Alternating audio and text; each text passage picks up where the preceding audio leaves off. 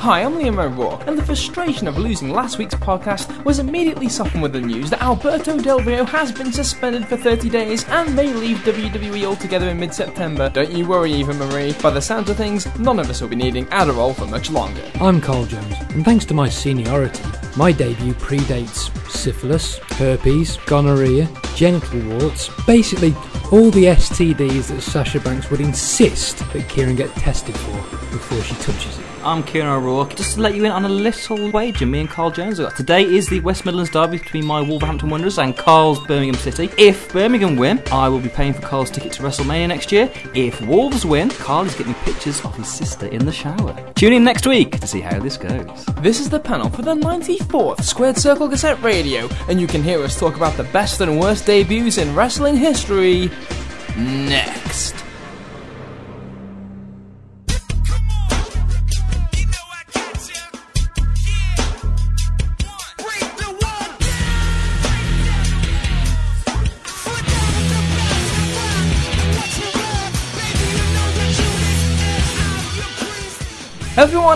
Welcome to the 94th Squared Circle Gazette Radio. I am Liam O'Rourke alongside Carl Jones Party over here.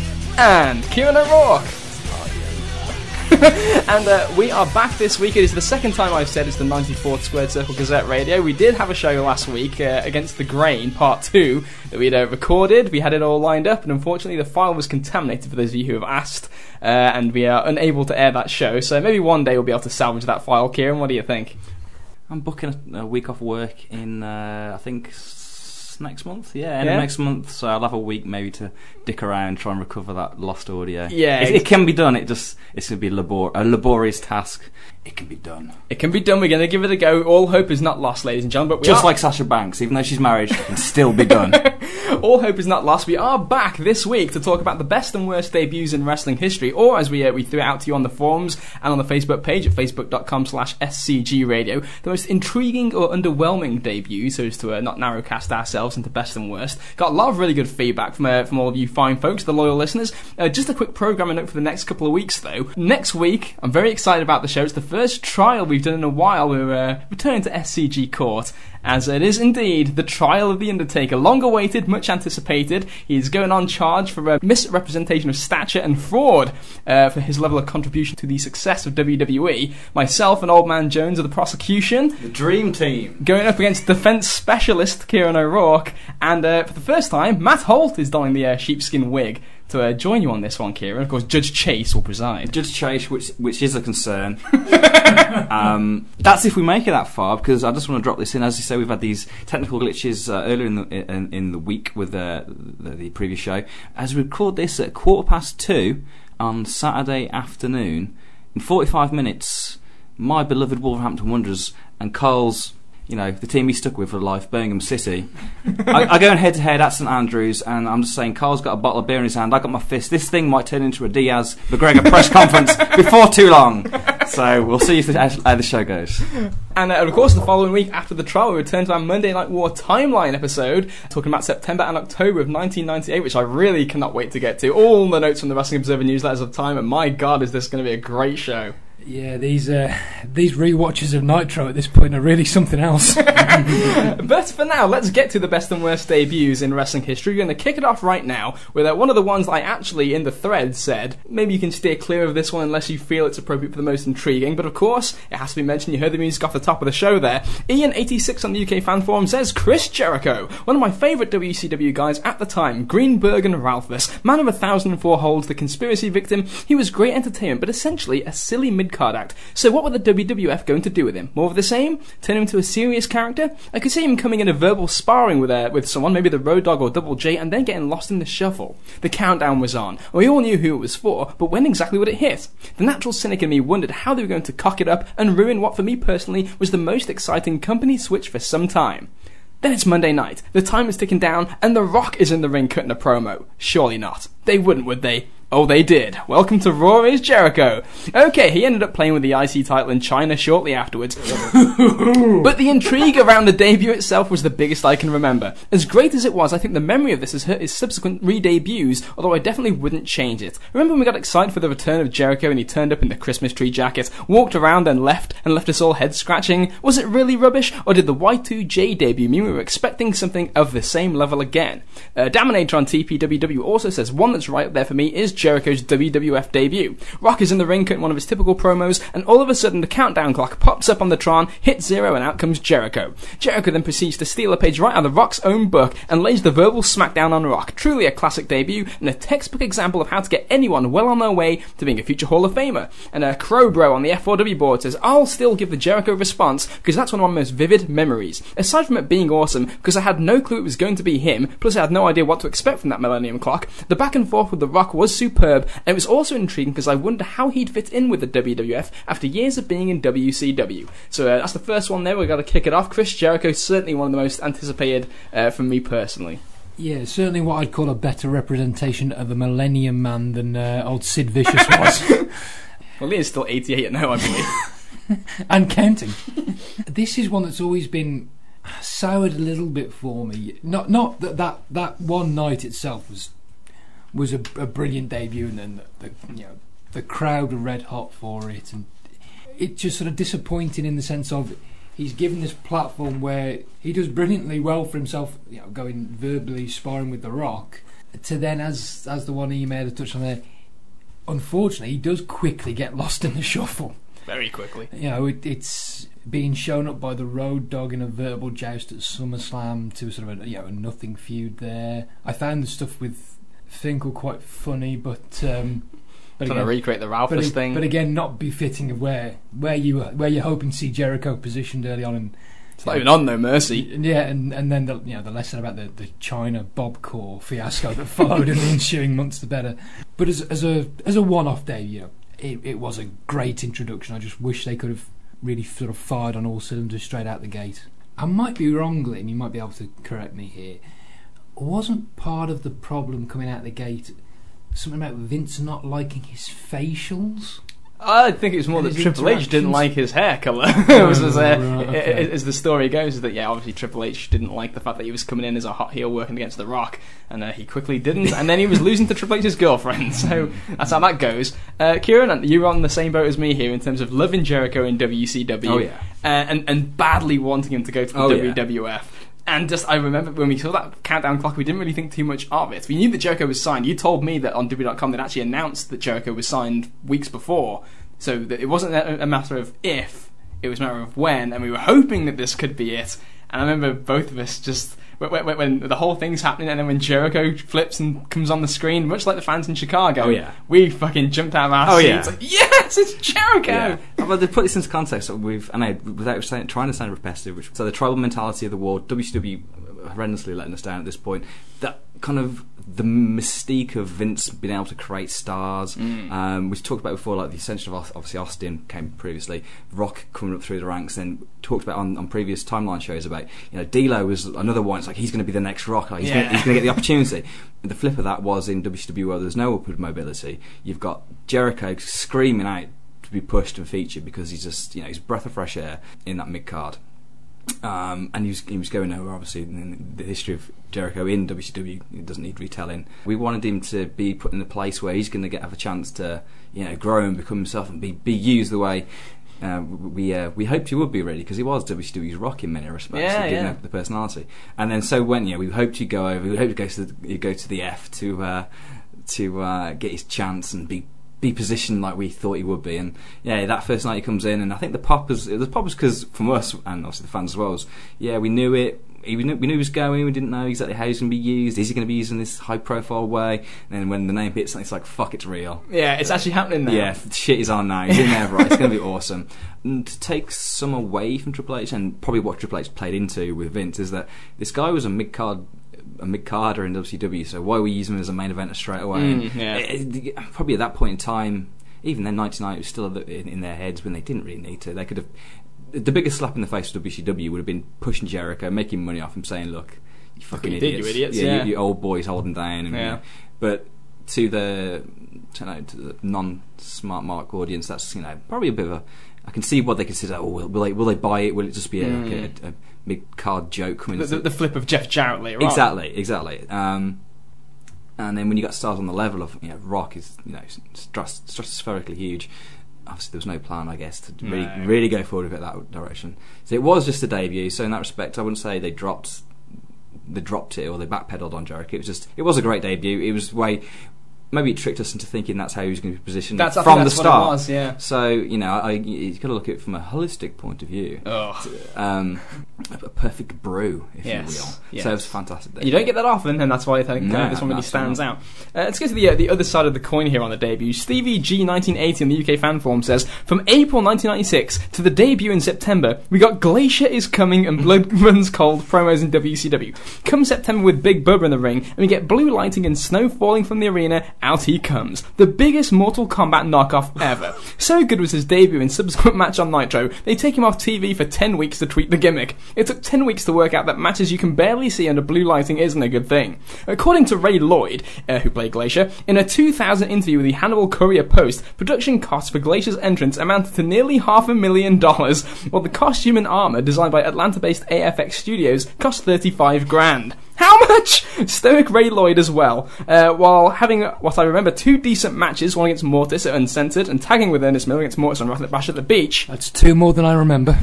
was pretty awful, and to quote the great James Mitchell, had the personality of a slow moving block of ice.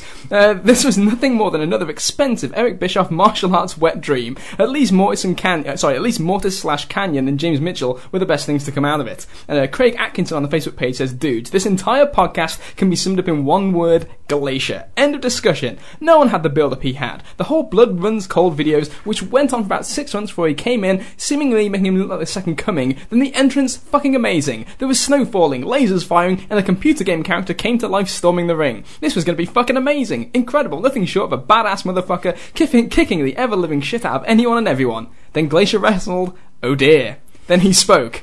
Oh dear God, can we have the Shockmaster back? Within weeks, uh, he was a jobber and was never heard from again. Ah, WCW, at least you tried. And uh, Norcross RD on the F4W board says, uh, underwhelming is Glacier, who was coming for months, and instead of Nitro or Saturday Night, debuted on the C Show uh, for on Sunday, which actually was against the, I think uh, Power Butcher mentioned it was against like the Gambler or something like that, like some loser after all these months of Blood Runs Cold and uh, all that stuff. He comes in and he just wrestles a jobber on WCW Pro, and nobody knows. So yeah, Glacier we kind of uh, we talked about Glacier in our Monday Night War timeline shows previously about how looking back. Those vignettes looked a hell of a lot cheaper than I remember them looking at the time. They look so bush league now. yeah, they, they do not stand up well against the test of time. Not at all. Um, Glacier did actually stick around longer than uh, than is indicated there, Than he should have. And and then he should have. But uh, he, I mean, he, he was there for a while. He ended up turning heel, and he just jobbed him out. Just saw nothing in him. But yeah, this was Bischoff's big thing for what he thought the whole business before the NWO came along. He thought that this was the future of wrestling was this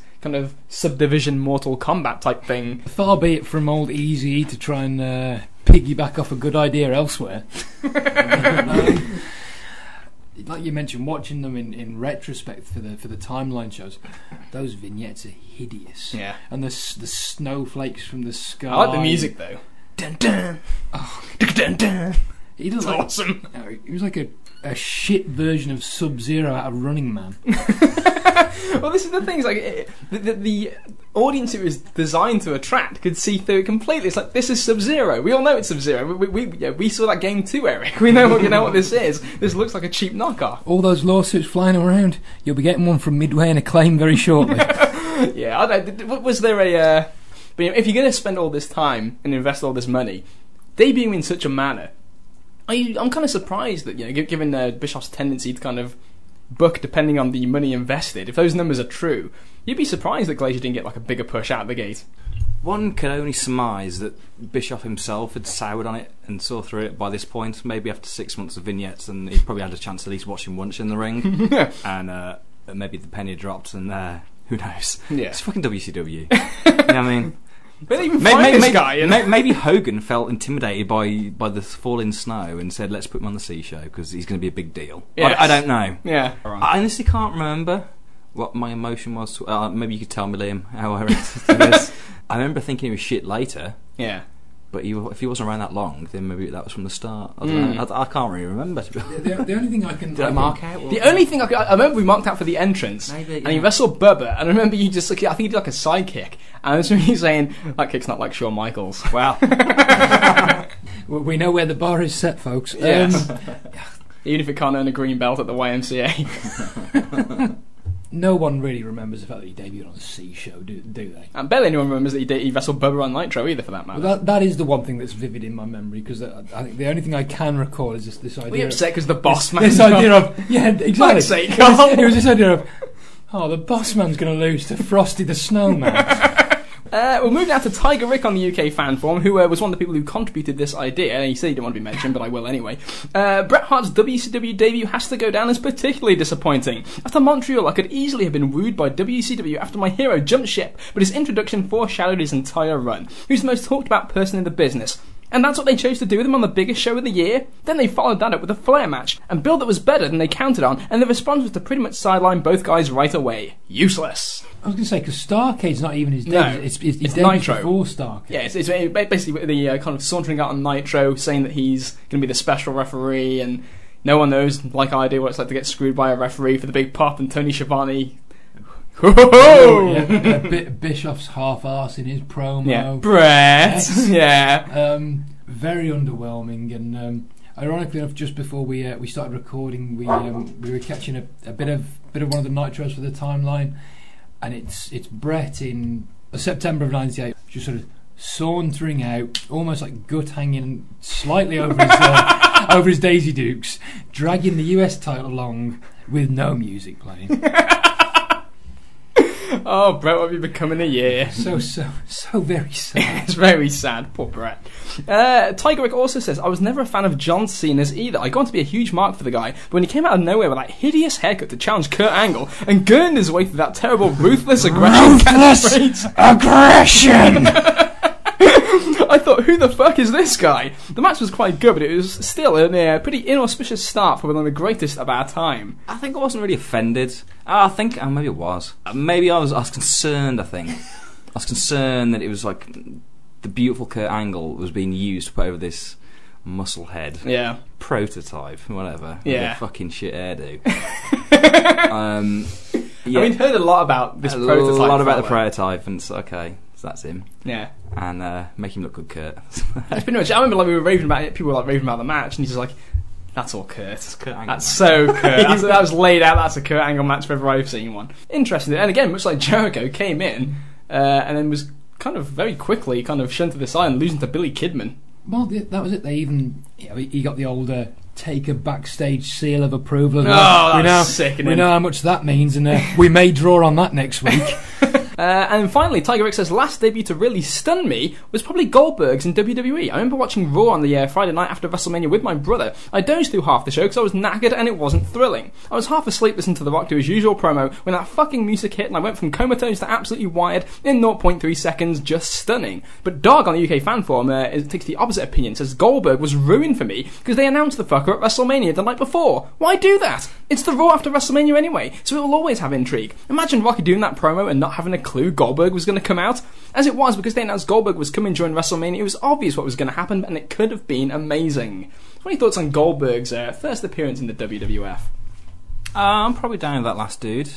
Um, yeah, I mean the, the pop he would have got from me if it had like yeah. You imagine it'd done it's the, the Jericho standard. That, that okay, it was yeah Jericho was foreshadowed. I don't that was technically announced, but it was like not to the masses and there's a level of intrigue there. Maybe different given that there was only one company now. Yeah, so exactly. It's not the same kind of dealio. But um, yeah, you kind of in your head, you're okay. you- You're thinking Rock's in the ring. You're gonna have a debut in Goldberg coming out as a surprise. That should be shit hot, and it was. It was all right. It was good, but it wasn't. It wasn't what you wanted, It really. it's not something you'd ever go watch, watch again. Well, that's the thing. Is like when I think of like you know you're getting Goldberg in the WWF, and you think of like all the possible scenarios Oh, yeah. you could debut him in, and this was like that period of time. I mean, they were struggling creatively really badly in 2003, and this is that period where it's like, what is the most bare bones? Guy in the ring does, does a promo, music hits, new guy comes out and lays him out. It's like it's the most uncreative, unimaginative, and this is fucking Goldberg, the guy who's been on everybody's imagination for two years, and you can't put like that's like that's like five minutes worth of thought in that. It's, and it's, that, that that's kind of the lingering thing for me is yeah, it's it's surreal and it's cool, but there's always a little twinge in the back of my head. It's like, ah, just it's not, it's not. There's no bite to it. And you you, know, you put in context of the whole. you're next, Rock. That's, Yeah. like, oh. oh. so wow. Know what he says? He says you're next.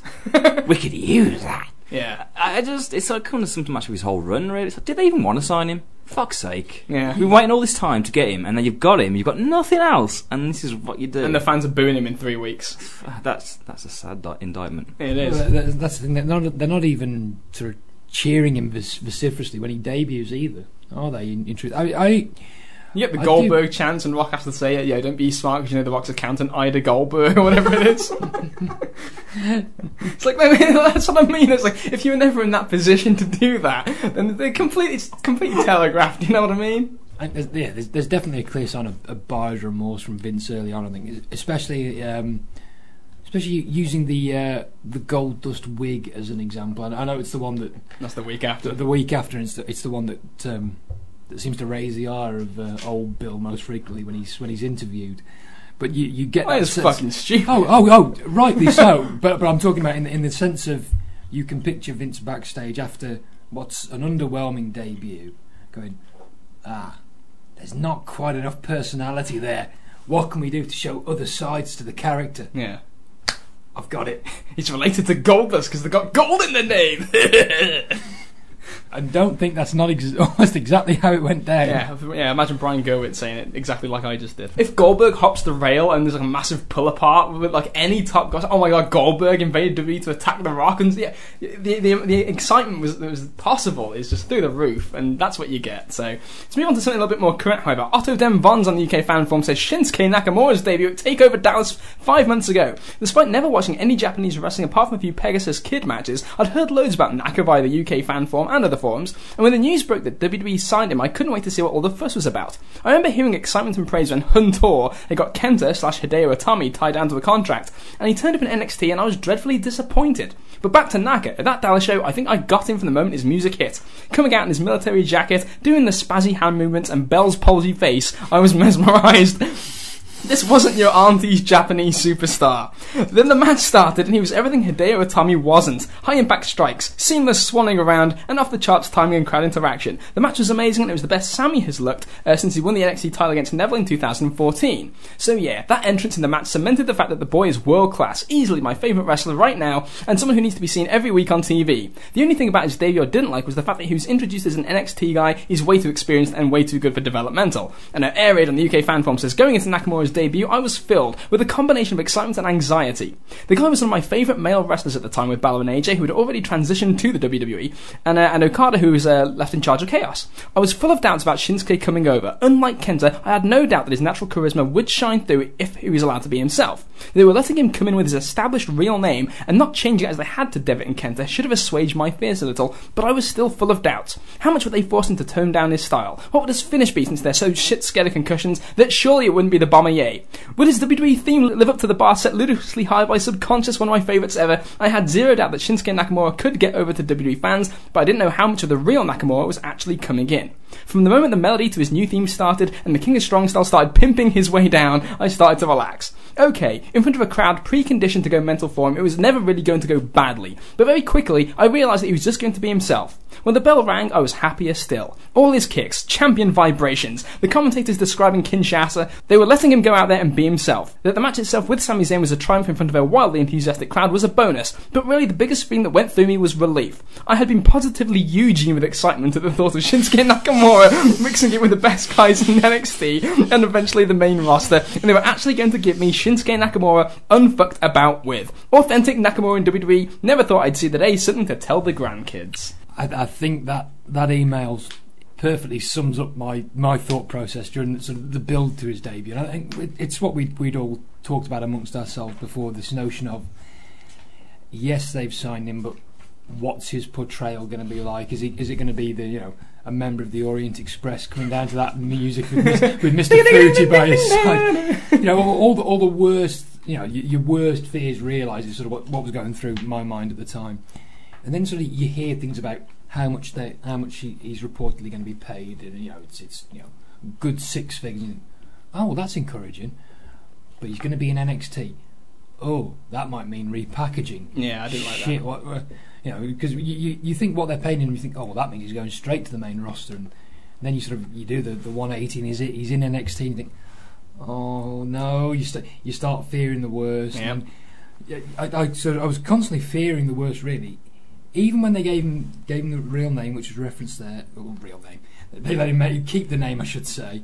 Even then, I'm still thinking, well, okay, but you know, what's in a name really? If you know he's coming out in bloody with you know, rising sun bandana on and all sorts of all sorts of crazy caper. I'm, I'm still fearful even then. It, it wasn't until you actually got him in the ring. You thought, oh, I can I can breathe easy a bit here. Yeah. They they they they're giving this guy a chance to show you know everything he can do.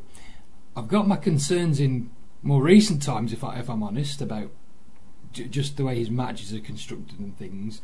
You know, just what I would consider warning signs. But as far as um, you know, out, out, out straight out the gate debuts, that was a I was a very relieved man. I think is the best way I can put it. Yes. Pleas- pleasantly surprised. Yeah, few uh, few first impressions have resulted in such a good match right out the gate. I was probably more happy for Sami actually because he, he he needed a good He blowout did, for a long yeah. time, and it was just a beautiful match because it was a Nakamura match, and you know, the, the beautiful psychology story of the match that Sami's getting his ass kicked and he has to he has to play Nakamura's game to get on Yeah. an even kill. I thought it was just yeah fantastic match. Crowd was there, obviously in that in palm of the hands from the start anyway. Um, the music uh, I still hum it to this day. When Yeah. walking out, I do feel it's the timing's out a bit with his movements and his dancing. Yeah, is in New Japan, his music in New Japan is referenced there. Is it's far more upbeat when you've heard it, and it's Mhm. like it, it does his. It's his, better to his shake to. yeah, his, his erratic movements. Yeah, Zayn and Nakamura. I really, yeah, I didn't realize this until I watched it the second time. It's like there's a there's a formula in WWE great matches now with with all the near falls. There's like one near fall in that whole match near the end, which is the Blue Thunder Bomb. Everything else is just it's just the action, the back and forth. And it's like I love that about the match. It makes it so different to anything that we see now. And it had that wonderful "Fight Forever" chant that you're such a big fan of. Yeah. that may, that may have been the debut of it. Actually. it was the it was, debut, and I, I didn't mind it one time when it felt real. When it's organic. When it's organic, anything's fine, as we've talked about before. But when it becomes a parody and people replicate it, it is what it is. But back to the debut. But no, as, as, as a debut itself, yeah, fantastic, awesome stuff. Yeah, pretty. pretty uh, Very good. Kieran, TPWW form says Raven. I knew who he was due to the WF cross promotion with ECW, but when he showed up on Raw, he just stood in the entranceway and I was fascinated. So when he showed up sitting at ringside on WCW week in, week out, I wondered what he wanted and what he would say. Uh, I had yet to hear him speak at all, and for all the while, uh, Steve Richards was doing all this talking, which pissed Raven off for some reason, but I love that debut. So this is the introduction of Raven in uh, WCW in 1997. So yeah, very interesting mix. I quite like this uh, as an introduction. I thought this was really good, where they just had him pretty much silent uh, for for a good while. And uh, in terms of like a, you know, the first appearance, him in the crowd, then hopping the rail on that Nitro, the uh, the June thirtieth Nitro, can't say it's the most overwhelming debut in the world. But at the same time, the introduction of the character, if, if we're talking a longer range than just one debut appearance, the introduction of, of Raven in WCW, doing those promos next to the crib and in the park and stuff like that, there's a, there's a lot of good stuff there. I suppose you, you'd always have that worry of, of what. Uh, I hate to use a Shane Douglas line here, but uh, I will for a change. The way he'd, he'd refer to sort of the big two as cartoon land and that sort of thing, and you you'd always worry about anyone who'd make this the step up from ECW. So there was enough elements there for people who are already fans of Raven to be familiar with and to feel comfortable with. And then you say, as, as the weeks go on, it I I thought I thought it was a pretty pretty cool one, especially you know you got you've got JJ coming out trying to Try to sign trying him to sign a contract and refusing, and, and then the way it even sort of evolved there into Ravens rules for his match and all that sort of thing. So I His so- flock grew and like week by week. with Just random people that you've never seen before, like Sick Boy and Reese. Well, I wasn't, I wasn't gonna I was gonna tout Reese. There was certainly enough intrigue there over over the first first sort of few months. It was a, a sort of a, a general introduction. Yeah, I thought it was a pretty good one. This doesn't really count as a debut. No, not it's as a, such. It's, it's a, a build towards a debut almost. Oh yeah, I really liked it though. Again, some uh, kind of credit to the WCW on this one. This, but the one thing they did do, at least for a, as, as a kind of a, an isolated look at the paradigm of their shows, is like the, the different elements to it. You obviously had the cruisers, the mid cards, obviously the names on top, and you got throw Raven into that mid card, which again is something very different than anyone else is doing on the show with the sitting in the crowd and the entourage that's growing every Yeah. week. And it's very interesting. Without anything happening, there's a story, there's a narrative behind him without even getting in the ring. So yeah, very, I, I, from that aspect, very good. Obviously, let's not talk about WCW in terms of you know how, how that all shakes out with these guys who get over in their different niches on the show. Um, but uh, yeah, in terms of kind of transplanting the old ECW character into the mainstream, as it were. Um, I thought, yeah, it worked pretty well. I, I, I'd, I'd, I'd be interested to get someone's opinion who had never seen Raven in ECW to how they took to, how they perceived him sitting in the crowd and how he Yeah. presented and things. But yeah, as you say, with like the Ravens rules things, it was kind of making him stand out and be feel special without having to We do anything. yeah without I was say without having to tread on anyone's toes to do it. Kind Yeah, of yeah. That's that's the kind of the cleverness of if it was Raven's idea, which I'm, I'm sure I'll take credit for it. But, you know, it's like it, it is actually very clever in the sense of he got over on his own merits without having to beat anybody to do it. Yeah, absolutely. Um, yeah, Raven was always interesting for me. Was, uh, up until the point where it was obvious what his pigeonholed ro- role on the card was. Yeah, juxtaposed with the debut against Jerry Lawler, DDTing him randomly in the WWF when I've been hoping for Raven. Again, kind of like Jericho syndrome where it's like, God, if WWF got Raven, what could they do with him? And it turns out, fuck all. A shopping trolley is your answer. Actually, Matthew Howland on the Facebook page references that and says, I was hoping WWE would make more of Raven's character, but as I suspect, Scott Levy didn't have enough creative input into his persona. That or he was out of his face in the back of Shane's limo. Who the hell hired Scotty Flamingo? Who the fuck signed Raven? CS on Pro Wrestling Only says, I'm surprised no one has mentioned Razor Ramon yet. Some of the greatest vignettes ever, and he more than lived up to the hype in the ring. Even though I knew he was previously the lame diamond stud, those Razor vignettes got me pumped up. They were so effective that when WWE, by and large, copied them uh, wholesale for Carlito, I was excited about him too. His debut and first few months were actually pretty good, so I don't want to say he wasn't a success just because he eventually descended into mid-card purgatory. So uh, I guess Razor's a, an interesting one today. 'cause again, good vignettes. I love vignettes. hey, with the uh, with the the bad Tony Montana impression. Yeah, yeah, and actually, it was it was especially bad at first. It was, it was uh, quite grating at first. But yeah, it, it, it still worked for me. yeah, I must. It's um, and they did bring him in fairly like fairly high up, fairly quick. Yeah, and he's not. Um, you know, to go sort of almost straight into the mix in that the, the tag program and the, the association with Tag Flair. Savage cost him the title. Yeah, by, by the Rumble, he's wrestling with Bret, so you know they, they clearly had plans for him. Uh, but he's not someone I had any prior knowledge of really at that point. I, I had no awareness of his time in WCW as the Diamond Stud or or his time in the uh, AWA with his you know uh, his, his appearance on the uh, on the Wrestle Rock Rumble video. I'm Curt Hennig, and Big Scott Hall. Tag team champs, I'll take on them all. um, yeah, well, uh, mine's the kind of the reverse. So it's like I saw Razor, and then like when I got old WCW tapes, and he's doing pretty much the exact same shtick in WCW. He's like, that's Razor. Well, he's got the diamond instead. Uh, not J Tab on Pro Wrestling Only with one that I didn't expect to come up here. Fantasio.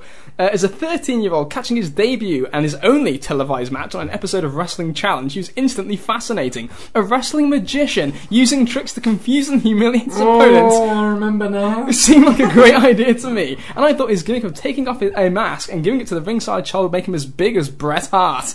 Uh, I had a little book I kept matches of that I really wanted to see, and I immediately wrote Fantasio versus Skip, which I main to this day would have been terrific, just for Candido stooging around for silly string and uh, phantom wedgies. As the weeks went by, I kept waiting for my new favourite wrestler to have a second match, and it never happened. he magically disappeared. He did! You, you seem to have a, uh, a painful recollection of this one, Carl. Well, I remember the, the, the one time I, I saw it. It was I went through a stage at that point of, of taping a lot of the wrestling because I couldn't get near the TV thanks to my old man.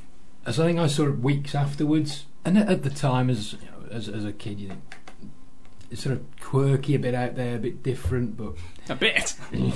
I suppose you had Doink. well, yeah, Doink at that point. You know, this, this is this is during the stage of you know we're not that far away from TL Hopper and the Goon, and you know these are, these are the gimmicks that came after Fantasia, or whatever his name was.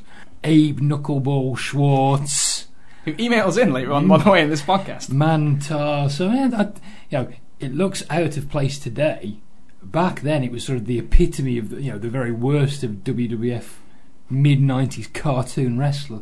But yeah, the, the, the match is just it's the worst sort of yuck yuck comedy you From can Vince. you can imagine with Vince in the you know, Pulls his pants out for the Vin- finish, the wedgie. yeah Vince Vince in the back just loving it and poor Gorilla Monsoon on commentary just trying to make heads or tails of what the hell he is watching. This one, they, they got it all wrong. You see, he needed to be like a shit magician. Okay.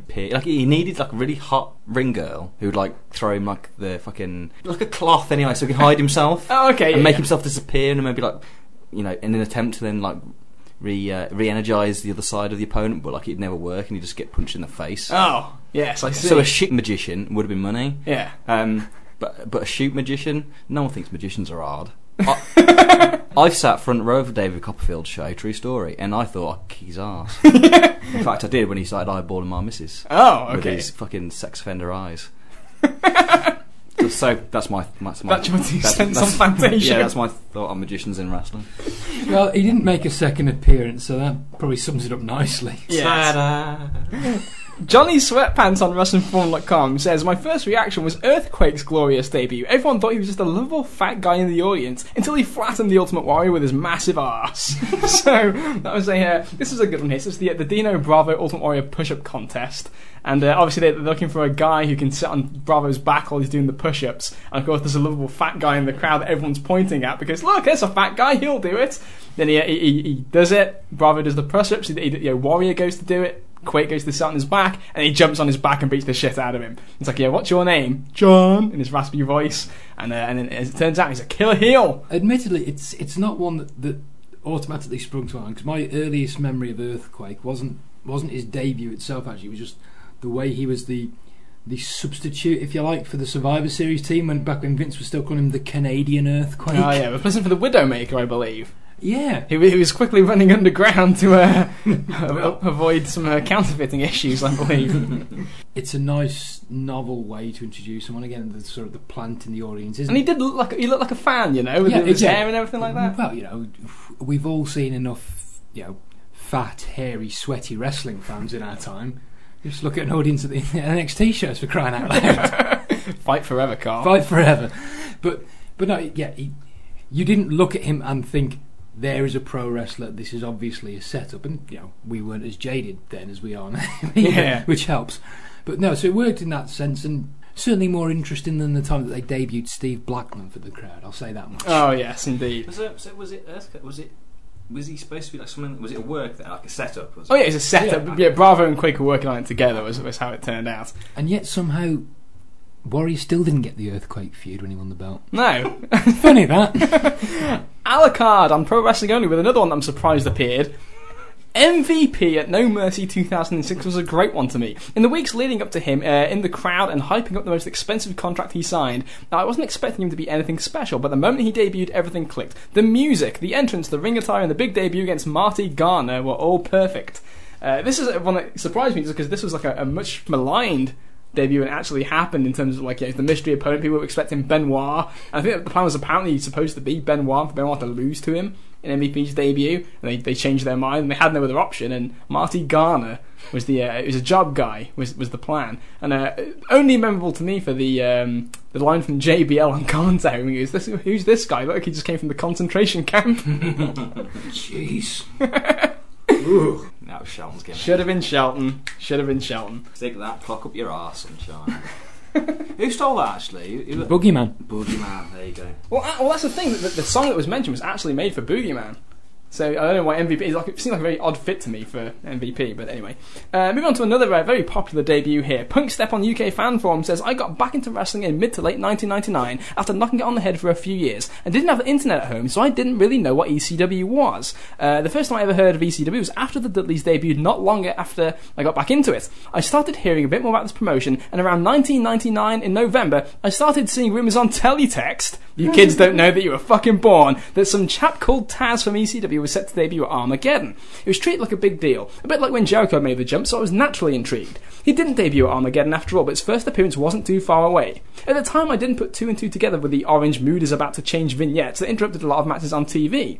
Then, at the Royal Rumble, Angle opened the pay per view with an open challenge. I think by this time I'd forgot about some guy called Taz rumoured to be joining until almost every single fan in MSG that night were chanting Taz, Taz, Taz during Angle's promo. The crowd were rabid, super hot. The music hit and the crowd erupted. To this day, I'd never seen a wrestler I'd never heard of debut with such a massive pop. It really made him out to be a massive deal. Then this hulking small tank strolled to the ring as though he was carrying carpets under his arms with a towel on his head, and I liked him straight away. He looked the business. The thing fucked up the announcing, but it didn't matter, because when he made his way out there, the entire crowd seemingly knew who he was. He got in the ring, clobbered Angle, and they had a decent little quick match. His suplexes were something I wasn't used to seeing at the time, and I was into him straight away. What a debut! And since then, I've always had a soft spot for Taz. I went back and watched his old ECW stuff after, and he was is always one of my favourites until he became a fat, obnoxious colour commentator and not even a good one, in the words of Paul Heyman. Uh, Ambulance Chase on the UK fan forum says, Stick me down for Taz. Boy, was I a mark for that guy, killing people in ECW, throwing them around, and generally being a mean bastard.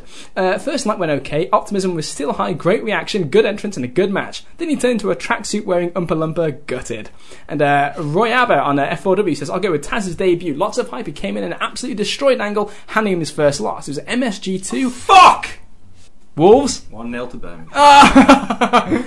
It was at MSG2 and the crowd went crazy for him. Within about four weeks, he was doing jobs for Bossman and Prince Albert. You might say a real a real rocket buster of a debut. the perfect place to debut the guy in his hometown, you know, at MSG, you know, a big arena, and uh, again, I hate to use the term, but a generally perceived smarter audience that, that are going to have that.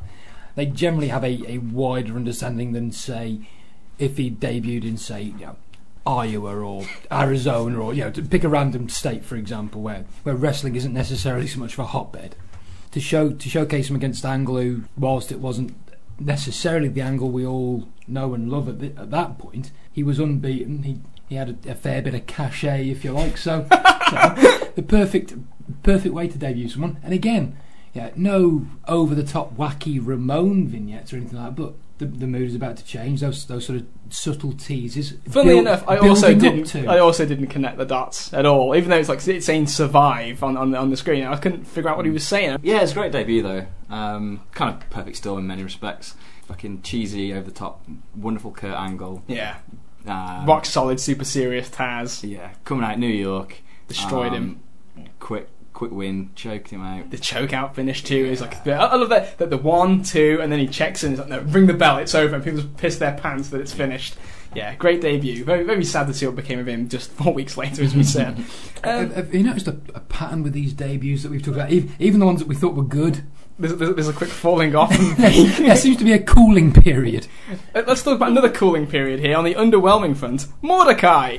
MIM731 on the UK fan forum says months after cracking vignettes, building this spooky Undertaker esque character all dressed in white, making some fairly ambiguous references which seem to point him towards being a big deal and a new nemesis for Taker. I remember being really excited to see what they had in mind for this guy, and you could tell from the promos he was a big lad. Even his actual debut match against Scotty 2 Hotty was an impressive squash, but it fizzled out massively after that, and was eventually we were left with Kevin Shitting Thorn, a vampire with no bite. A massive missed opportunity. Kira on TPWW says basically he was supposed to be the anti-taker. In promos it all seemed so awesome, when he finally showed up with both his intro, which HBK wound up having a better version of later, actually did the whole gimmick better, uh, and his in-ring performance all felt so meh. Plus he had this odd build to me at least, where his arms seemed too short for his body and he wasn't tall enough to be a monster, but not small enough to be an average guy, kind of like the wall in WCW.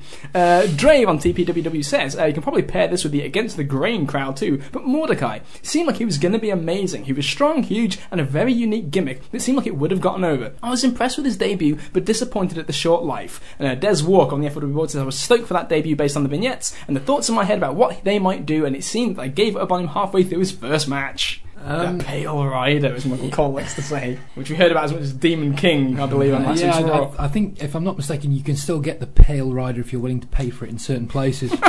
um, I referenced before about how during sort of the one period of debuts we weren't necessarily as jaded then as we are now. Well, by this point in time, just class me as 100% absolutely jaded. as soon as the vignette started, I hated the idea of this. Yeah. It just seemed so hokey and such bullshit that I'll, I'll be honest, I wasn't really going to give it much of a chance. Coming out the gate, it failed to e- even meet my low expectations. it successfully soared me. just coming out with that giant bloody cross and planting it down. It's tights for shit, It's too. It's just garbage. Plain, plain white tights and the, the Christian vest. You know, the, no, I don't mean Christianism religious. I mean edgy Christian see-through vest. Uh, just incidentally, Pale Rider is Del Rio's nickname for Paige. Is it? It was like by this well jaded on fun- funky tr- uh, Undertaker nemesis is at this point. yes, we'd seen enough. Yeah. Doesn't he debuts at the Bash, doesn't he? Uh, Judgment Day. Oh, Judgment Day. damn. There was me for a, for a minute thinking it was a perfect shitstorm, and he debuted on the same show where Paul Bearer was buried in porridge. Rest in peace. uh, let's move on to another uh, pale failure here. Even the Wall Schwartz on the UK fan forum says, for me, seven falls into both categories. Oh God! I thought the vignettes were really well done, and I was genuinely excited to see how the character panned out. I just wish WCW had gone through with it rather than Rhodes' shoot he got on his debut, and then becoming the American Nightmare. It all felt rather flat and underwhelming. And a white Sheep Mask on the UK fan forum says the Dustin Rhodes slash Seven gimmick had to be a swerve from the start, surely. Even in the batshit mental world of pro wrestling, there was no way that implied child molester was ever going to get over unless WCW were able to poach the boss man over to lead a stable of Operation Yewtree uh, faces against the white faced nonce. so, uh, yeah, I'm very sad because I just realised I've got my phone here. I don't want to show you the vignette, Kieran, if you can't remember off the top of your head. Creepy. So you only, you know, But again, so poorly done. You know? like, yes, creepy, but yes, also so cheap. You know, it's like yeah. it's, it's like kind of like they, they do it. They did the moment where he's possessing you. He's looking through the child's windows. He's sleeping, and then the child looks at the camera, blinks, and then like his eyes go. his eyes go black. down. But it's, it, it, it sounds way less. It sounds way better than it really is. It looks it like doesn't make sense. Why would, it, why, would it, why would the kid's eyes go black? because Seven's eyes were black. You see. So when he, you know, it made his like he was a follower of Seven. Yeah, uh, if, if I'm not mistaken, the way it panned out, he put his hand on the window, and then the child put his hand Touched, on the window yes. as well, and so you know that's that's that's how it came about. How do you develop that skill from my hand? Is touching your hand. Brilliant. Maybe, maybe, maybe. and my other hand is touching your thumb. I think we should leave it at that. That's a perfect way to cap off seven. DMJ on Pro Wrestling Only with another clanger here. The debut of Rockabilly. Oh, oh my. I remember being pretty interested in who the Honky Tonk Man's protege would be in the spring of '97. you were What- the only one. Why I cared is a question I don't know the answer to, but I'll chalk it up to being a lame 13 year old wrestling fan. Anyway, in the weeks before Rockabilly made his debut, I believe Honky Tonk Man had asked both Gunn and Rhodey to be his man, and both turned him down. This is intriguing to me, because it meant that this mystery man wouldn't be either of those two guys, opening up things to a possible debut of a new superstar and maybe a former WCW or ECW talent. Turns out it was Gunn after all, turning the entire build up of the debut into a complete waste of time and a serious disappointment. And uh, the Iron Shake on the UK fan forum says the funny thing is, around the time of Rockabilly, Disco had a short release from WCW and would have been perfect for the role of Honky's protege. Goofy, check. Pompadour, check. Cowardly heel, check. So uh, yes, Rockabilly. Certainly, uh, certainly a strong candidate for Mary. You could hear a fucking ant fight in Paraguay when Rockabilly comes walking out. Um, yeah, no buys. no buys. I like that song though. The, the Rockabilly music was pretty good. You gotta say that. By pretty good, do you mean By the it's, standards- mar- it's marginally better than Home with My Baby Tonight? Mm. Take that back. it's, it's a build up involving Honky Tonk Man so that his protege can square off against the real Double J. Are you saying this is a And I, and I don't think there's anything more I need to say on that. Yeah, they both turn him down. Yes. So that's obviously his honky as shit, Mhm. and no one in their right mind with other options would want to be aligned with him. Yes. So then Rockabilly, I guess, realised he had no other options, and he was shit. so he joins him. So to Yeah. me, that's not really a way to get over a uh, a new gimmick or, or no new pairing as you know meaningful. Mm, indeed. Uh, moving on to a, uh, one here that caught me off guard, and uh, by the sounds of it, caught quite a few of our listeners off guard. Brodus Clay. Uh, I was going to say Brodus. you're actually dressed in a, in a very Funkasaurus manner today, I actually. quite funky today. Colin Bollocks on the UK fan forum says, I'll never forget when Brodus Clay made his debut on Raw. I was on the UK fan forum chat and I think we were all busy discussing Batista's powerful Warhammer. Such was the anticipation for Brodus. But the moment his music hit and he jived his way out onto the ramp, the entire chat gave him the sort of reaction you'd imagine Sable's prime 1998 Fanny would get. it's also one of my favourite squash matches ever, mainly because of the excellent my bad calls as he was twatting some nothing. Uh, Marrow on the F1 board says, I'm not really sure where it ranks on the scale of best versus worst, but one debut I still remember is Brodus Clay. They hype him up with vignettes depicting, depicting him as an ass kicking machine, then postpone his debut week after week until it becomes a running joke. Then we're finally prepped for the official debut of this new monster heel. He's announced from Planet Funk. Ernest Miller's old music begins playing, and he comes and he comes out as a jolly dancing babyface with cheerleaders. As far as sheer non sequiturs go, it must be the most surreal debut I can recall. Brodus was never much in the ring, and the Funkasaurus gimmick had a short shelf life, but he was over for the first few months. The fact he spent months and months having meaningless squashes instead of proper feuds and promos ensured that whatever interest was generated by his absurd debut was soon squandered. I'm still not sure what to make of the whole debut. Was it a rib? Did they change plans midway through? Were they making it up as they went? He questions. This did get a couple of watches from us at the time. Ah, yeah, come on. Fir- that first night was funny as fuck. it's like no one expected that to happen, and then he comes out and it's like, oh yeah, that's funny. Yeah. I'm not sure where this is going. It's WWE, so it's not going anywhere. yeah. Um, he's not going to develop. He's not. He can't work. But yeah, it was funny. I thought it was funny. The first, that first, first. So the first three or four weeks, because uh, he started getting more Dusty Rhodes as the weeks went by. There was, there was, there was one I can't remember who it was against, but uh, there, there was one where like he just he started like yeah kind of moving, dancing, like jiggling like Dusty, and he just started doing like the ass shake. yeah, yeah. and like, he's like this, is, he's Dusty Rhodes. This is He did, Dusty yeah, Rhodes all over, and they stopped him from doing that. They they Really? had they stopped him from doing the Dusty stuff, and from then on it was just he's, he's just a fat guy getting a push. He's not very good really. Yeah, there's there's an element of entertainment the first week, maybe the second week. It's like that one joke you hear from from the person who's terrible at telling jokes. It's a person who's terrible at telling a joke, but this one joke, they get a laugh out of it. So it's so great, they go and tell other people, and then by the by the end of it, they're telling the same people that they've already told without realising it, just in larger groups. So these people have already heard this joke once. They're hearing it the second time. It's less funny. Then appearing it again, it's even less funny. By week number four, you're just tired of it and want it to stop.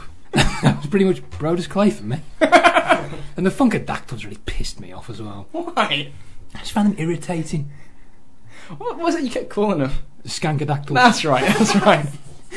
I think it probably had something to do with the fact that I, I knew instantly that one of them Was was, that one? was, was the person who Austin kicked off tough enough the first week. for, for saying that her favourite match was Melina and Alicia Fox. That's the one. the one. Honestly, gets you nowhere in this business, kid. Moving along, Dastardly Dale Newstead on TPWW forum says, I would have to say the most intriguing debut I can remember is probably Mankind. I say this because I've been, uh, I had to have been nine years old and I found myself very disturbed by the shrieking ghoul of a man who talked about his mommy in a troubling manner while he tore bits of his own hair out and the camera zoned in on half of his ear missing.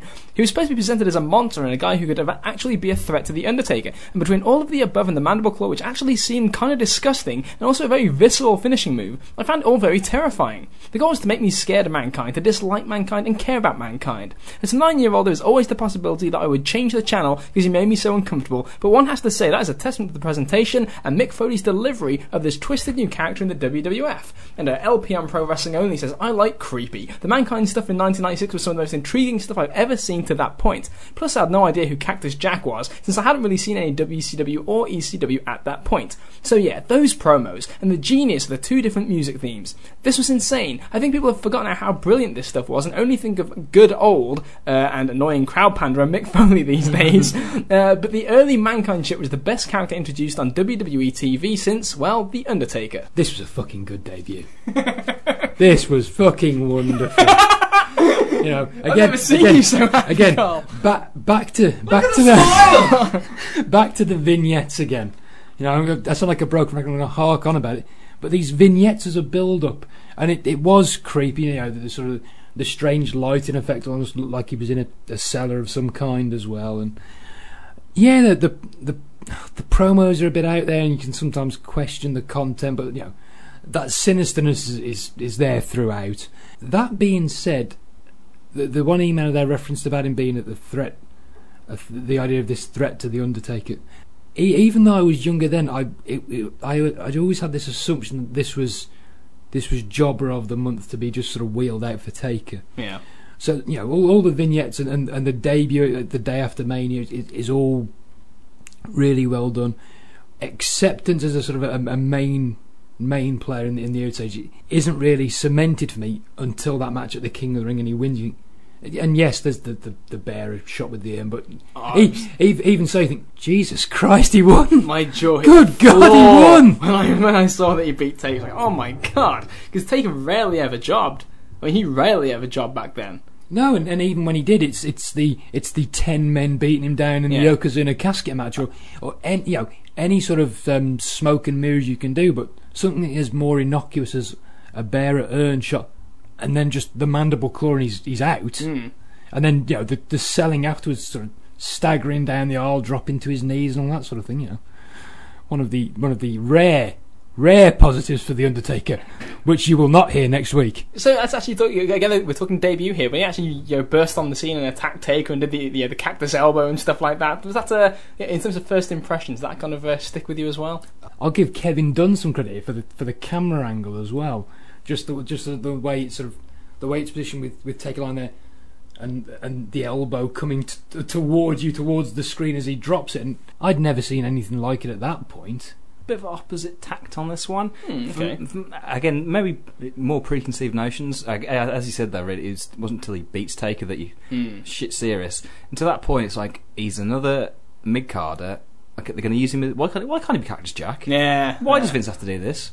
He can't be mid card. He's, he's going to be. Mid- sorry, go on, go on. No, I, all, all I was going to say was in, in I wasn't aware of his time as Cactus Jack at that point, so I sort of I had a clean slate in that regard. So maybe maybe I sort of had, had maybe sort of a rose tinted perspective in, in that sense at the That's- time. Well, that's one thing I was going to say. That'd be interesting how, uh, as the the uh, the writer said, but you know, he was nine years old. So how did the, it's like other said before on the show, how people who you know experienced it for the first time, how did that's that's a real acid test, I think. Yeah, yeah. For like as a wrestling fan, it's like why can't he be Cactus Jack? Vince, he's already got this kind of the stigma like oh, yeah, he's got to change things. He hasn't made you know in quotations Austin Rock. No. Yeah, so it's okay. So it's yeah, he's gonna come in wacky gimmick, be a bit quirky for a few months. Build up to a match with Taker, then lose. He's kind of a, it's another mid card. It's a mid card nothing gimmick. It's something for Taker to do for a while. A guy who can work better than, admittedly, than most of the dross Taker gets, but still, it's they've they've turned it up to ele- the wackiness to eleven of Cactus Jack to kind of you know make him more serene, fit into this supernatural wacky bullshit that Taker they love to do with Taker. So like, I was not really enthused. Like, why are you going to fuck around fuck around with a talented guy like this? You Mm. know, Can't, isn't he crazy enough on his own? I yeah, I kind of think the same thing. 'cause I'm- the, the very first vignette I remember seeing, I remember somebody giving me a tape of, was not the one of him in the cellar. It was like a close-up one. It was just you could just see his ear, and he's, he's talking, and he's like I remember vaguely like smoke in the background or something like that. And It's just you, you can see his ear, and he's talking. And it's like, oh, okay, like, this, this is Cactus Jack. So I knew from Power Slam he'd lost the ear and all that type of stuff. So I knew, I knew he was. And obviously we'd seen him in WCW. But like, then, like, I, yeah, I see it again a few weeks later. Then he's in the cellar with the mouse. And it's like, uh, a little bit less enthused about that one in terms of a debut. So, seems appropriate now to bring up uh, another one of the more popular ones here. The Brain Follow on Pro Wrestling Home says, My favourite debut is The Undertaker. The intrigue uh, was that for the first time, two of my hobbies was merging. As a kid, I was hugely into classic black and white monster movies. Uh, the Undertaker was almost like a character from that. The Boris Karloff Frankenstein monster come to life. And when they added Paul Bearer, it resonated with me all the more. I remember being the only kid in the Worcester Centrum cheering as The Undertaker took on Hulk Hogan in July of 91 in their first singles match together. Uh, Keith Houchin on the UK fan forum says, I'm an old bastard, so for me it was The Undertaker. At school, the wrestling fans would talk about who DiBiase would have as his mystery partner for Survivor Series. Brutus Beefcake was even mentioned by my friends for some reason. Then, on the night, this massive, scary looking guy comes out and obliterates everyone. I was gobsmacked watching that match and thought he was invincible. And uh, Janetti Zilla on the TPWW forum says, as a nine year old, Undertaker's debut was the most groundbreaking thing ever. I remember immediately thinking there was no way anyone could ever beat that guy. They had him get counted out in one of those two brutals or follow the rules moves, is always a staple of the Survivor Series around this time. Uh, but he still walked out as the unstoppable monster force on the roster and an immediate replacement for Andre. And uh, Kieran Swain on the Facebook page, uh, similarly different. I'm not sure if this applies, but I remember when Fat Undertaker came rolling out on a motorbike as the American Badass to the song by Kid Rock. Uh, I marked out hard. He just looked so cool to me. Looking back now, I feel the complete opposite. But at the time, I was sold on him being the hardest and coolest guy ever. so, The Undertaker, I guess the 1990 debut is uh, the most appropriate one to talk about first, which hard for me to talk about because I didn't see it at the time as it happened. This was one of those ones I, I knew of The Undertaker before I saw the debut, so Impact didn't resonate with me quite as much, and I'm sure it didn't to any of the folks around the table here. But uh, in terms of execution of a great debut, making the guy a threat really quick, and again, without having to really step on too many people's toes, he pinned Dusty at the Survivor Series, pinned Koko, but you know, Dusty was kind of on the way out the door by then anyway, so it wasn't like he had to kill you know top guys to, to get over as a monster heel. He just he's got over with a great presentation. you know, in, in terms of what you'd think of as the as the traits or the hallmarks for a good debut, or what we would associate, you know, in the, the way making someone imposing, making them seem a threat, all that sort of thing. A plus for the effort on that night. It, like you say, yeah, Dusty's on his way out, but he's he's still a name that, that resonated with the audience at that time, so that gives him some credibility. Something like having him in the ring with Koko, who's a small guy, Yeah. so it sort of emphasises that imposing nature as well. And you know, yes, it's that sort of that that cheap way out with the old Survivor Series count out elimination, but you know, it's if if you want to make some someone someone seem threatening, but you want to protect him, that that's the way to go. And at least it wasn't the archetypal bad news Brown. I don't really know why I'm in this. I've been hit by my partner. I'm walking off in a strop. Again. Yeah, you know, at least it's it's that yeah, but yeah, for the second year running, at least it's that reasonable out of. He basically just kicks Dusty's ass back to the locker room because Yeah. Dusty's gone for blubber love. Uh, you see, oh, Yeah, just quickly go on to the uh, American Badass one as well. Because I will say, when he debuted and like the lights went out and those little girls started talking, yeah, yeah. I was pretty scared. um, But yeah, they- they- we talked about creepiness. Those those vignettes were a bit creepy before Judgment Day. yeah, they were. Um, but I'll, can I just ask you to at at the table here? I, I was one of those that fell into the ca- category of when he came back as the American badass, and I thought, why can't you just be the Undertaker? I, why I, can't you just be Undertaker? And then obviously got used to it, all that sort of thing. Then you get to Mania 20, and he comes out, and it's Mark Calaway in a hat, and I was thinking, why did I want the Undertaker back? yeah. See, my, my stance was the absolute opposite. I was happy that it was the American Badass because too. it's like I, I, I, I, you know, again we'll talk about this next week. I suppose. This, uh, I, I did not like the Undertaker character by then at all. I was, I was sick of it. I, I, I bored me senseless, and to the point where when you came back with a fresh coat of paint, looking like just the more real version of the Undertaker, it's like this fits. This fits right now. Where you got, you know, all these guys from WC, these workhorses coming. You got Angle, you got, you know, Rock and Triple H on top. You got, you know, Undertaker waltzing in doing his fucking ministry shit wouldn't have fit. but Oh, thi- this fit far more. But anyway, we'll talk. We'll talk more about that next week. It seems like a logical thing actually for another uh, underwhelming debut here. A nice segue. Chest Rockwell in the UK fan forum says, As a young lad, my brother and I discussed, with much excitement, for what seemed like an age, what amazing wrestler we thought was going to pop out the egg at Survivor Series 90. The fucking gobbledygooker. I can't describe what a colossal letdown that was. What a load of shit. Wrestling has disappointed me a lot of times since then, but you can you get conditioned to expect it. The first cut is the deepest. There's obviously been the same show, Take a Debut, The Egg with the gobbledygooker. Yeah, un- unfortunately for Okerlund, it wasn't a Playboy Playmate. Right, yeah. Just think about it though. I think this is shame on you because ma- imagine if you flip reversed it, and obviously not gobbledygook in the fucking Survivor Series match. But if it was Undertaker who came out the egg, are you taking him seriously? Are you taking Oh, anyone no. seriously who comes out of a fucking egg? No, No. probably not. So shame on everyone. I I mean, it's, it's just it's it's it's not so much the person that like you're right. It's not the person that comes out of the egg that's really the issue. It's the whole fucking concept from the beginning, isn't it? It's Gene Okerlund tripping over. it it's sort of it's it's the hallmarks of what is outside of that take a debut for me. A pretty fucking poor show Very poor show. with the with the ultimate survival match at the end. where Yes. No one really knows why these people are on each other's thing. Obviously, it's babyface and heel, but that's never explained. There's no brackets or anything to give you an explanation behind it all. They're just mates. And there's no tangible reward. There's nothing on apart from Bret Hart's performance with DiBiase. That that's pretty stellar stuff. Other than that, yeah, yeah. Sorry, yeah, I'll, I'll give you that one. But Um, moving along here to another underwhelming debut. Banks on the F4W board. We're talking about Undertaker again. DDP as the stalker. I remember being at my friend's, and we were both anxiously awaiting to see who this stalker was. I'll never forget the laugh my friend gave out when DDP ripped off his mask and revealed himself as the stalker. One of the worst angles from that time period. y- you don't, you don't even have to be a quote unquote smart mark to think that this was shit straight away. And I said that purely from the sense of it's not some new guy. Everyone knows DDP. Everyone knows the DDP character. Everybody knows he's got a smoking hot wife. You don't need to read the dirt sheets to know that. Everyone knows his wife's Kimberly.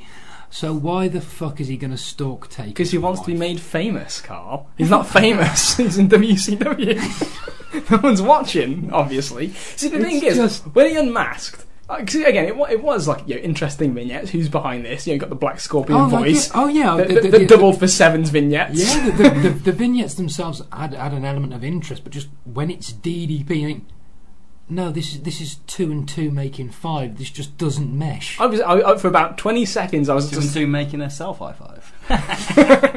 I was I, I, I was too busy caught up in the fact that when he ripped the mask off, it was DDP. And it's like ah, a WCW guy for this invasion that we desperately we desperately need some WCW guys. So like I was just happy that like okay, someone someone's in who's a star. We're not gonna have to deal with Chuck Palumbo wrestling in the main event.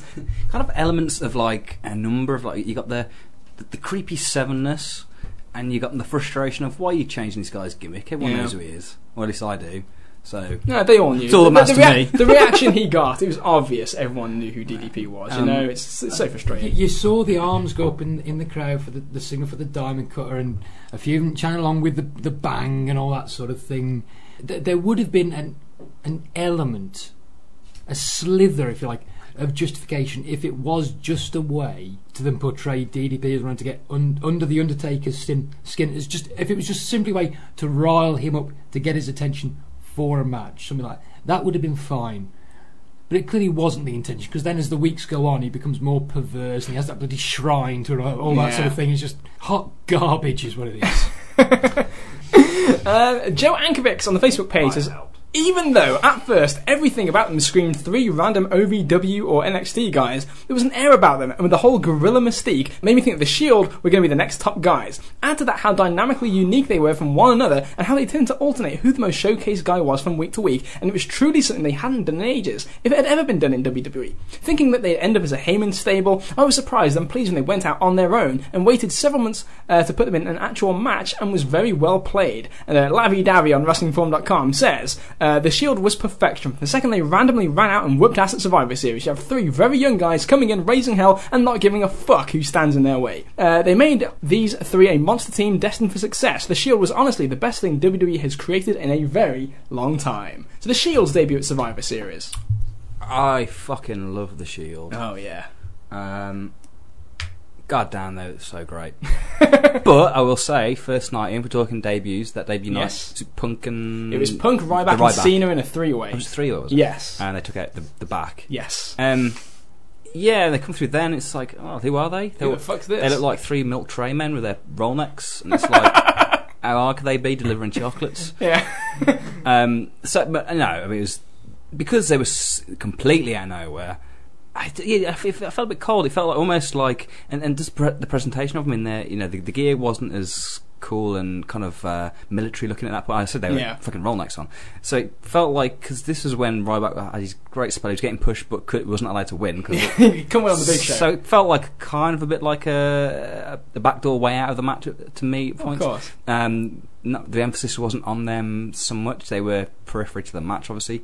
So it's- there was the intrigue, but in terms of an actual impactful debut, the, consider it, you know, contrast that to like the Taker one at Survivor Series, where the, there's so much attention on Taker being, okay, he's doing shit that's impressive on his Yeah. own. It's, the focus is pure on On him rope, he's pinning everyone. even though he doesn't, okay, he gets the, the, the bullshit elimination. You know, he's he's protected and there's focus on him. So they were supplementary to the match itself. yeah. They, they, they felt to me the debut was functional where they were in the company rather than I think you could actually debut them probably in a more impactful way with focus purely on them.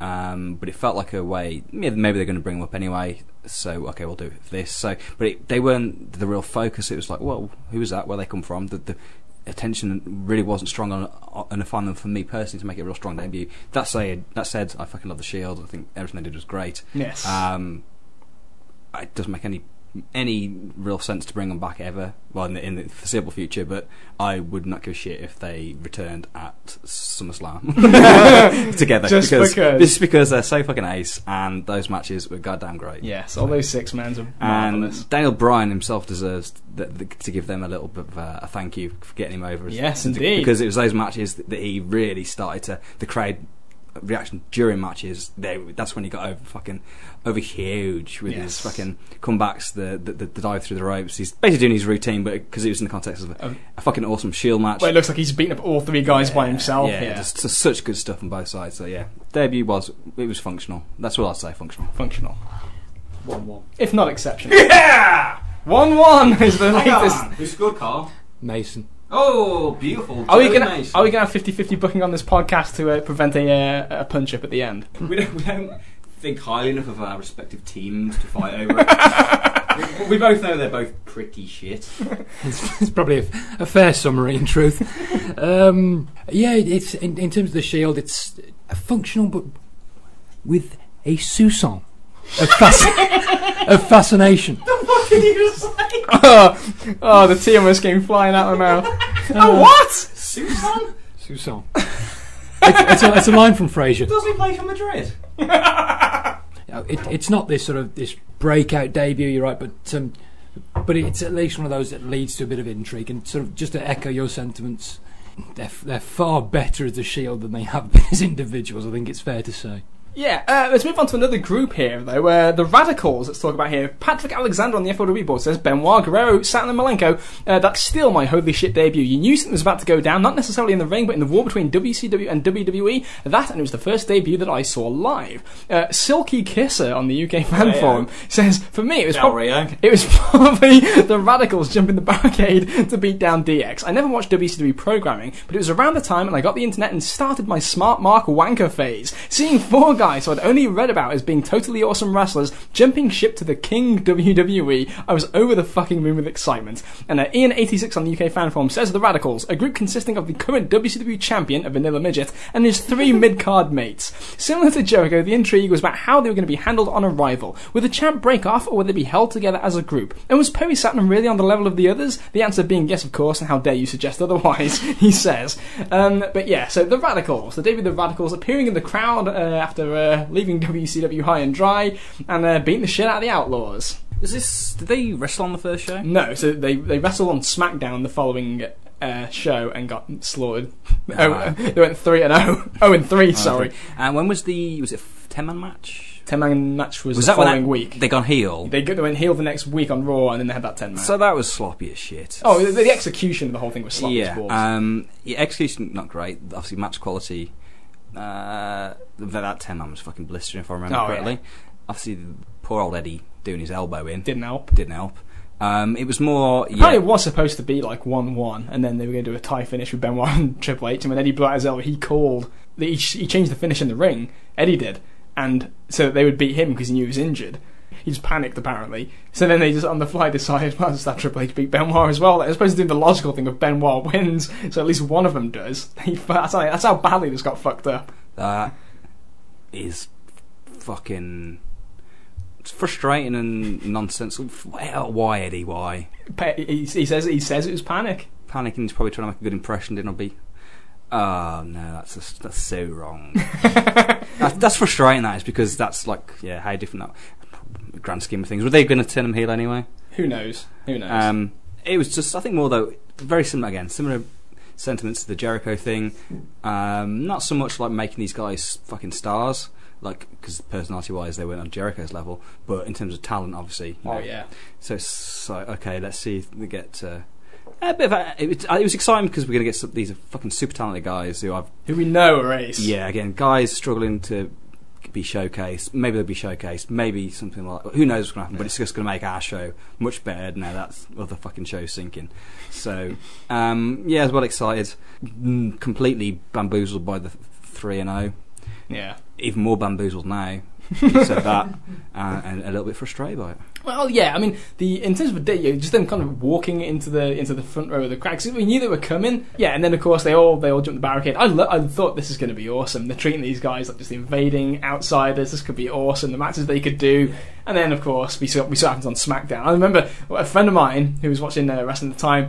The, the next uh, the next time I saw him, I guess it'd be the Monday after SmackDown aired over here. After I'd been bigging up, yeah, oh my god, these guys are coming from WCW. They're 0 3, and my mate comes in the next day at school and is like, those guys are shit. Yeah, I think as well as yeah, is it going to be a game changer, especially if you have a lump of guys coming in like that. Yeah. they're going to do something different. They're in the crowd. Okay, this is different. They're going to shake things up. It's you know the NWO thing. As much as you know WCW frustrated immensely by that point, that was still fucking awesome introductory angle of you know the outsiders coming in. So you got that that element there where sort of what they're going to do with this, and but quickly they get assimilated into the WF paradigm, whatever you want to call it. The debut gets gets tainted to an extent because we get the uh, we get the bums rush so quickly with SmackDown. Oh, Danny Bath two one Wolves. Uh, speaking of getting the bums rush, um, we we get it so quickly with what happens on SmackDown, and then e- even though you get the, the the ten man on Raw, which we've talked about in other podcasts.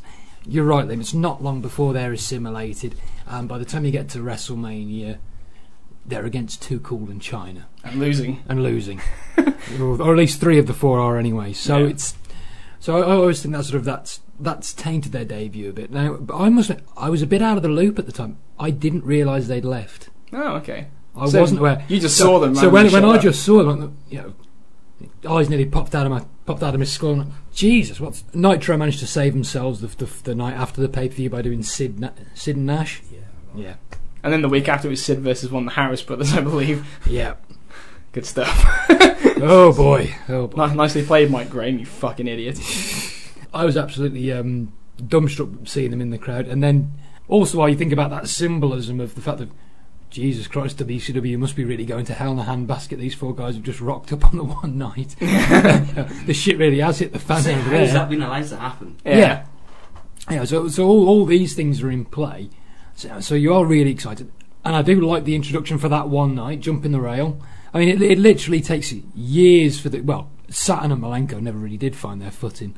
E- even if Malenko could have his odd entertaining moment as the uh, James Bond-esque ladies' man, um, you know, it, it took it took Benoit and Guer- Guerrero, I think, literally. You know, months, if not years, to properly find their footing. I mean, Ed, Eddie, Eddie, Yeah, yeah. It- and Benoit he- was he- always used at a level above the rest anyway. He, so- he was, he was. Um, probably maybe stems a bit from the fact that he at least left as the, the champion, I, I imagine. Yeah, I mean, yeah, a, few, Um, a few months into his, I mean, yeah, six months into his run, he's feuding with The Rock for the world title on pay per view, doing a better buy rate than uh, the Rock and Triple H did at Judgment Day. So Benoit was he got over. Yeah, It, they did. Maybe, maybe it's maybe my hopes. Then I'll say, as opposed to expectation. What where I where I was hoping they would be positioned, particularly Benoit and, and Eddie. It's it's years for me until we're we're where I want them to be. I suppose. I suppose that's that's the best way I could describe it. Uh, Power Butchie on the UK fan forum says most underwhelming. Mine is simple and all-encompassing. Any hyped up one in TNA 2002 to present. Nothing like the times they say a former world champion is coming here to TNA, and you get Al Snow, Raven, or Shane Douglas. The latter two being seemingly over and over again. So TNA debuts in general when they big them up that it's a former WWE star. Aron Rex being the latest. Aron Rex. A Rex. A Rex. It's fucking TNA. Well, I mean, I'm not saying that we need to come up with a masterful argument here, but, but this is the pattern. I mean, they did it with they did it with everybody. Where they bring them in and they treat them like they're a big star, and they usually put them over the. Uh, Which interestingly, it's something about no, it's not off topic. Yeah, it is off topic. But TNA in danger of this now. With oh my god, this guy's been a world champion all over the world. oh yeah, Everyone. yeah, Everyone. Yeah. Now he's here. Wow. Hardest free agent this week. yeah. Um, not exactly when Angle's uh, debut uh, was announced. yes, That. Oh shit! I'm using that as my favourite debut. you know, for, for that, that video. The video. What? When? When was it, Liam? Uh, no surrender 2006. No Surrender 2006. Yeah, there. Dragged the girlfriend through, queuing for four hours, getting for free TNA. How are things with her these days? Oh, I haven't spoken to her for about eight years. Thanks for asking. and that's a shoot. Thanks for asking. Um, but it wasn't TNA that broke the camel's back. Don't say that. Let's let's let let's let that lie. It's TNA. you ruined everything. killed careers, killed relationships. Uh, also, yeah, and uh, yeah. So I'm going to talk about this now. Yeah, it's no, it's a pretty good show. I think it was a good. It was a good six man. There was a Ultimate X match with Ultimate uh, X. Yeah, it was AJ and Daniels against LAX. Yeah, God, that was great. That's a really damn good match. Fantastic match. Um, and then end of the show, the fucking angles, the, the, the video plays, the music hits, and then when he when he, his face comes into shot, I can't even hear what was. I think he says it's, it's real. It's real, yeah. Couldn't hear that because that place absolutely lost its shit, and it is the most emotional, fucking jacked up crowd wrestling crowd I've ever been in. It was like, it was like a f- being at a football match when your team scores. Yeah. Like probably like the Wolves away fans were just when we went two one up against Birmingham. um, it was like pr- true emotion, excitement. That Jesus Christ, Kurt Angle. And that was from those guys that I guess most of them went for free every week, Of course. every two weeks, whenever it was. Um, so they get to see Kurt Angle, and it's like true emotion. It was it was fantastic. So to be there for that was like that's why I wouldn't say no. I was going to say TNA's got a place in my heart. they they don't. but that one night was good. Yeah. Let's get to one that we had to get to at some point in this podcast. Welp on WrestlingPod.com says the Shockmaster. From the falling over to Booker asking who is this motherfucker, to Sid saving the whole segment in his own inimitable way, uh, me and my son still watch it occasionally and laugh ourselves stupid. So uh, the Shockmaster, Typhoon, Tugboat, Fred Ottman, falling flat in his ass. If ever you needed uh, proof positive uh, that a good way to make yourself look an absolute cunt is to fall on your ass, this is it. I only, I like this, I only love this even more for Jesse Ventura after the fact. Just cannot hold it together. He's like, what a debut for the Shockmaster! and Ricky Steamboat's walking down the aisle with his, with his fire thing, and he's, yeah, he, he breathes the fire, and Schiavone's putting over how spectacular he is, and, and Ventura's like, yeah, we're full of spectacular entrances in WCW. It's, not, he's not even going to pretend that he's like pissing himself under the table. Well, could any of them hold it together, really? Oh, Dave, David, but yeah, you can hear you can hear Colonel Parker like, "Oh Lord!" Now flatten his fucking ass. You know, if it wasn't someone as horrifically useless as old uh, tugboat typhoon, I might have some sympathy for him. I have no sympathy but, for him. but, but the fact that it's tugboat and typhoon renders that point completely moot. Let's just say, for argument's sake, that he didn't trip over through the wall. The guy bursting through the through the wall wearing jeans, a fur coat, and a stormtrooper helmet. That's been glitterfied. Yes, with the Ole Anderson Black Scorpion voice. We we still be talking about him on this show, I think, even if he hadn't fallen flat in his fucking ass. Yes, we would, but not with as much comedy. Smelly Meatball on TPWW says Tensai. Uh, WWE tried to make it seem like a big deal that Albert was coming back, but the whole thing felt underwhelmed when he arrived. Instead of being someone cool, he was just a stereotypical Japanese type gimmick, and WWE lost interest in him very quickly. And uh, Pantsless Yoda on the F4W board says the way they built up Tensai, I thought he would be awesome until he actually debuted. None, none of you ever seen Albert before. Well, I guess this is the thing. Again, he did have the stigma of having improved, as, as we mentioned before. Uh, I was never Wrong. big- Yeah, wrong. Completely wrong. Wrong. It's, it's, it's just eight and three eighths in pants. Yes. Red shiny ones that are way too tight for a man that big. I did see his de- I did see his reintroduction against uh, R Truth live uh, after WrestleMania 28. I was there for that, so I was very privileged. And uh, to, you see that, yeah, yeah, let's put it this way: Brock Lesnar returned on that show. Tensai debuted on that show. One of those I'll remember forever.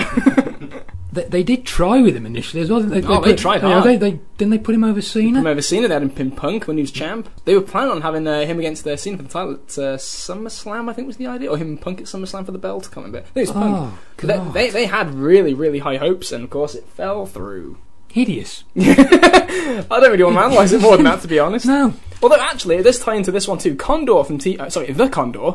Excuse me, sir. Uh, TPWW forum says the club. I heard so much for months about these guys, and all they do is show up and beat guys up from the crowd for a few weeks, which is basic debut device in wrestling. And then they proceed to suck on the mic and leech AJ Styles' heel heat. They're average in the ring and they're lackluster on the mic. And as someone who saw some of their Japan stuff and was aware of them, I was exceedingly underwhelmed by their debut and the follow-up. So, Carl, we were talking about this uh, off air shortly Yeah. about how much like Tensai. You feel that uh, Mr. Gallows had been given the reputation of having improved drastically in Japan, and you do not uh, uh, agree with this assessment. No, he, he certainly falls into this category. I, I'm not what you would call a religious watcher of New Japan by any means. I, I tend to just watch individual matches that either yourself or, or other people have recommended to me. I'll go out on my way to try and find them and, and watch them. And you know, 99.9% of the time, I'm, I'm often glad I did. Uh, but I can't say I'd watched much of um, Gallows since he'd gone to Japan. But I'd heard sort of chatter and, and that sort of thing. In your defence, Liam, not from you. No. I'll give you, I'll give you a I pass on I, this one. I think I outright said I Um, think the people who are expecting him to come in and be this great worker all of a sudden are going to be very sorry. He was always the guy that dragged down matches in, in like, the G1 climax. Yeah, but I'd but I'd I'd, I'd heard this suggestion that he he'd improved greatly, and I don't I don't I don't see the improvement from biscuits and gravy. I just don't. It's just you know he's, he's it's the same guy. Yes, he's portrayed more seriously than Festus or you know fake Kane, but I don't. I just Oh, I, that's a I debut ju- for the ages, yeah. that is. But I, but I just said, I thought, I just, I just don't see this improvement at all. I, I don't know what other people were talking about. We talk about um, how the radicals were quickly assimilated. Gallows and Anderson now, with these skits on Raw with the New Day, they're they're just another team. That being said, I think they're going to win on Sunday. Yeah. I think they'll win at SummerSlam, but at this I don't, point, I don't mind at this this team. point, I like Anderson. I don't. I I, don't. I like- yeah, I've, I've I've got nothing against Anderson. I don't. Yeah, and if, if Gallows is funny if- when he's left if- his own and devices if, too. and if you're going to have Gallows in there, you know, yeah, have him as part of a team where you can where you can hide certain weaknesses, but you know, just the way they're portrayed now, and, and even even prior to that, they were already slipping into that sense of the 50-50 booking oh, when Oh, they yeah. were, when they were with Styles. So there's, you know, there's whilst I I, I like Anderson and I've, I've got issues with Gallows, just generally.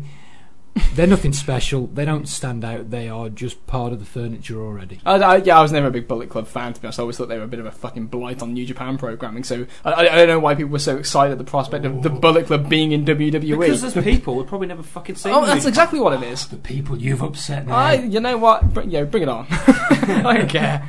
Uh, Fragile X on TPWW because it had to be mentioned. It's got to be Kane. I was young. The story had built all summer long. Finally, Hell in a Cell comes, and at the end, of the most amazing match I'd ever seen, this giant red beast comes to the ring. He delivered the sickest tombstone ever, and my favourite wrestler got the pin. Uh, the intrigue had already been built from an awesome storyline that was followed perfectly with a great program that more or less culminated at WrestleMania, but ended up continuing in one way or another for over a decade. And don't we know it? Uh, Ted Kurtz on F4W says, Kane, I was a bit of a mark at age 10. Like the rest of the show was fake, but not this crazy monster that had just shown up. Uh, when he was.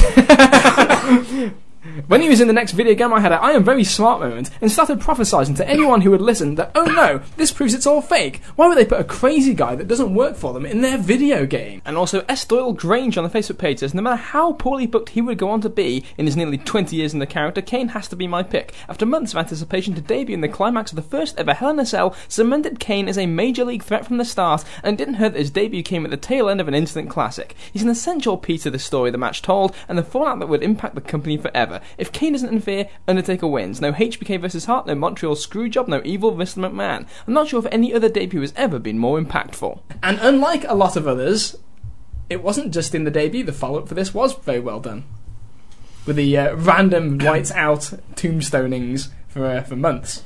Yeah, I suppose un- unlike the uh, the glacier effect with the blue lights, the, the sort of the, the, the red hue, if you like, during you know the, sort of his, his in, initial phase was was something different, and it just it just worked in, a way that it didn't for Glacier for many reasons. Um, everyone knows my views on Kane, but I but I will I will readily admit that you know his initial introduction was nothing short of brilliant.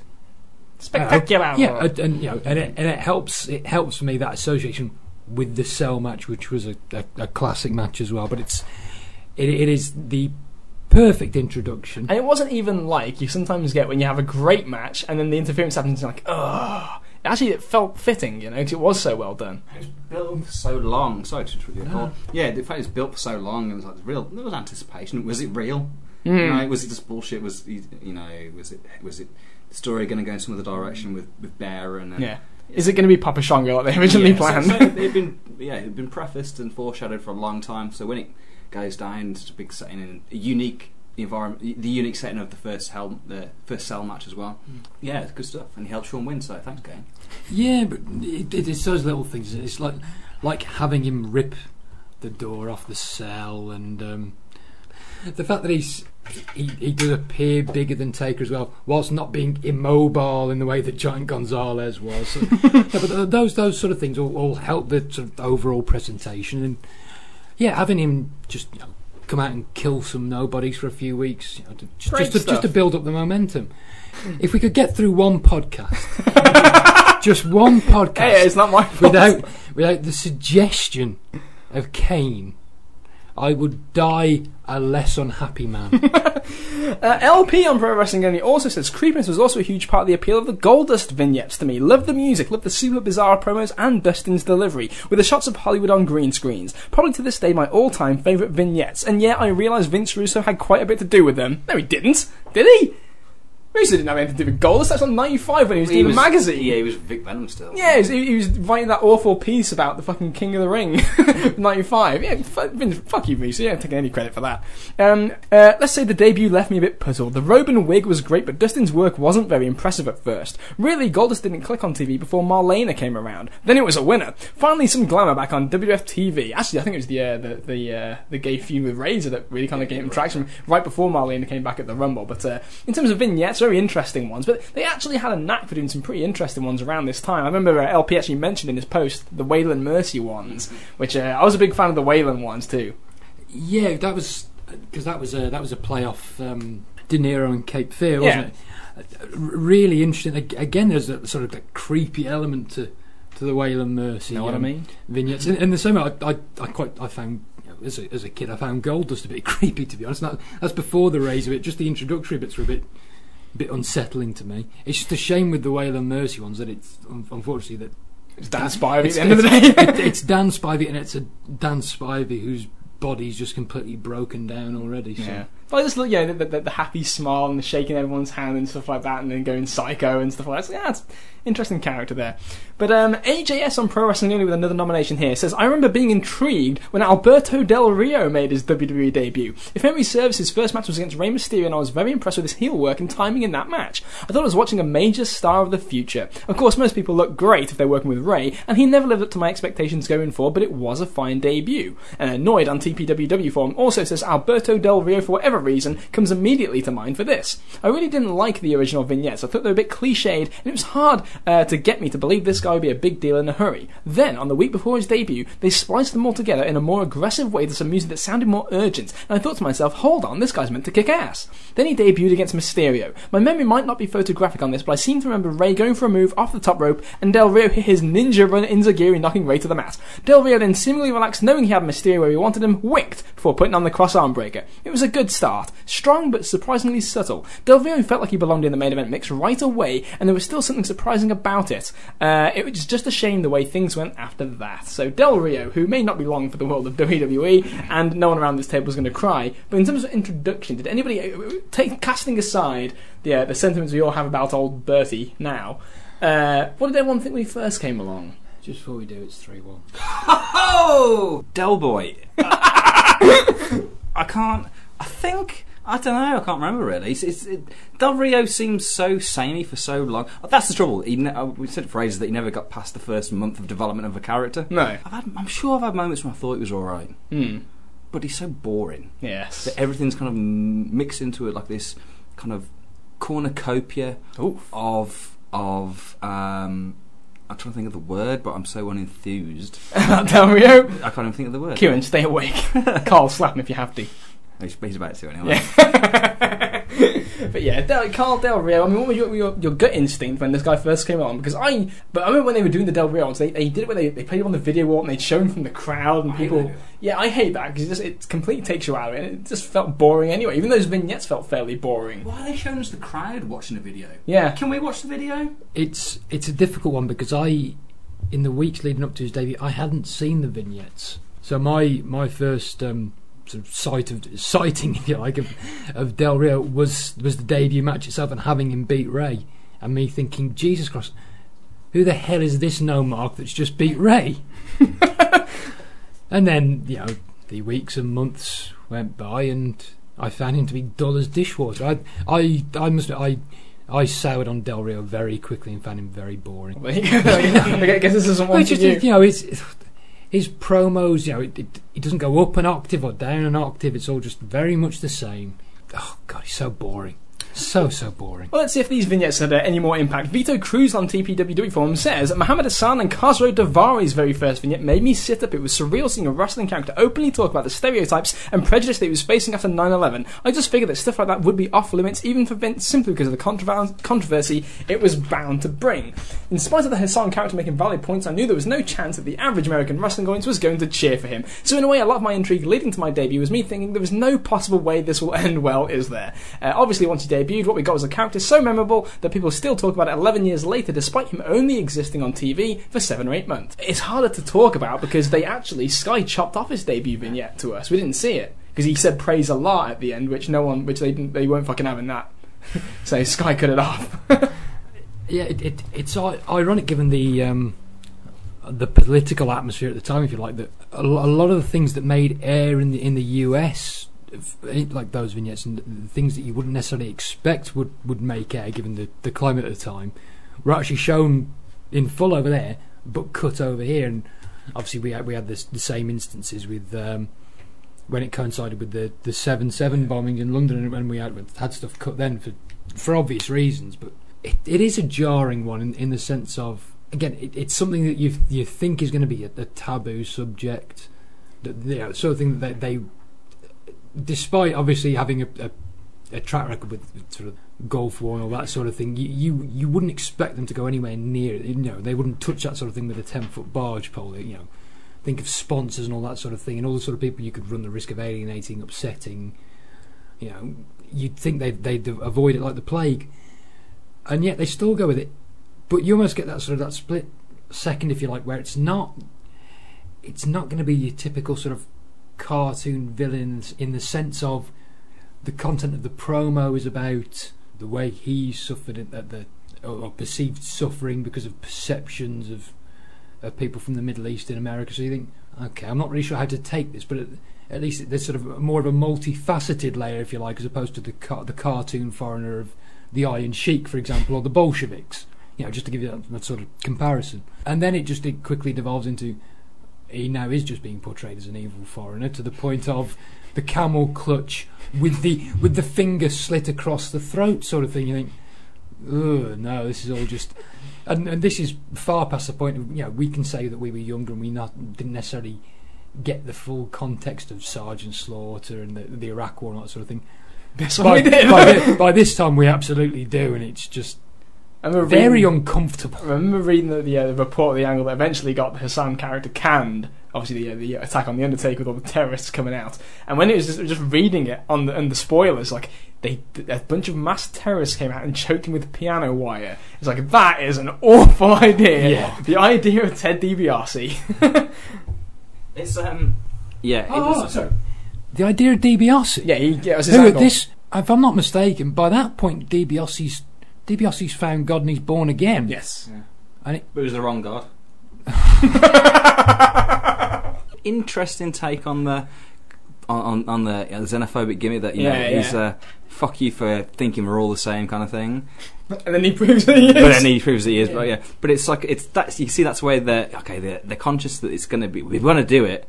We know we're going to get shit for it, but let's be clever about it. Yeah. Let's do it in a politically correct way until it goes unpolitically correct because that's where they want it to go anyway. Yeah. Um, It's kind of the reverse of any of that Jack Swagger Del Rio stuff, where it was basically a racist gimmick, where you know the uh, you know anti anti foreigner thing, but they were so fucking anal about how he's going to look that they did that that video where Zeb Colter saying, "I'm Wayne Keown and uh, this is Jake Hager, and we're playing characters to incite your feelings," and it's like, "Oh, you just fucking killed this thing." They didn't do it here.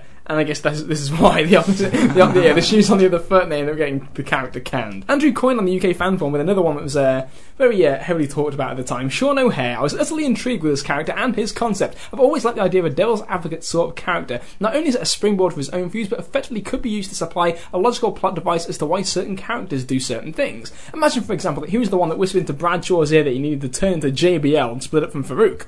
Or was the guy that whispered into Lesnar's ear that he should do something about Goldberg and eliminate him from the Rumble? After all, I'm not telling you anything you don't already know. Then he debuted, got saddled with Piper, feuded with Rikishi, and a real time waster of a feud. Shame. And then Lyle Clark on the Facebook page says, I'm unsure if this counts, but I was looking forward to the Sean O'Haire Devil's Advocate gimmick. Then they stuck him with Piper and completely killed the potential that character had. The promos before were great, and the introduction was a letdown. So uh, O'Haire's gimmick, oh, this is always this is like one of the ones that always seems to come up when people talk about missed opportunities and things that could have been. The Sean O'Haire, based on on some very well put together vignettes. It, it is one that I've seen crop up on on countless message boards in the past and discussions now. TPWW forum. I think I'm sure it's appeared on the uh, F4W online plenty of times as well. It, it does seem to be one of those that uh, tends to crop up quite frequently.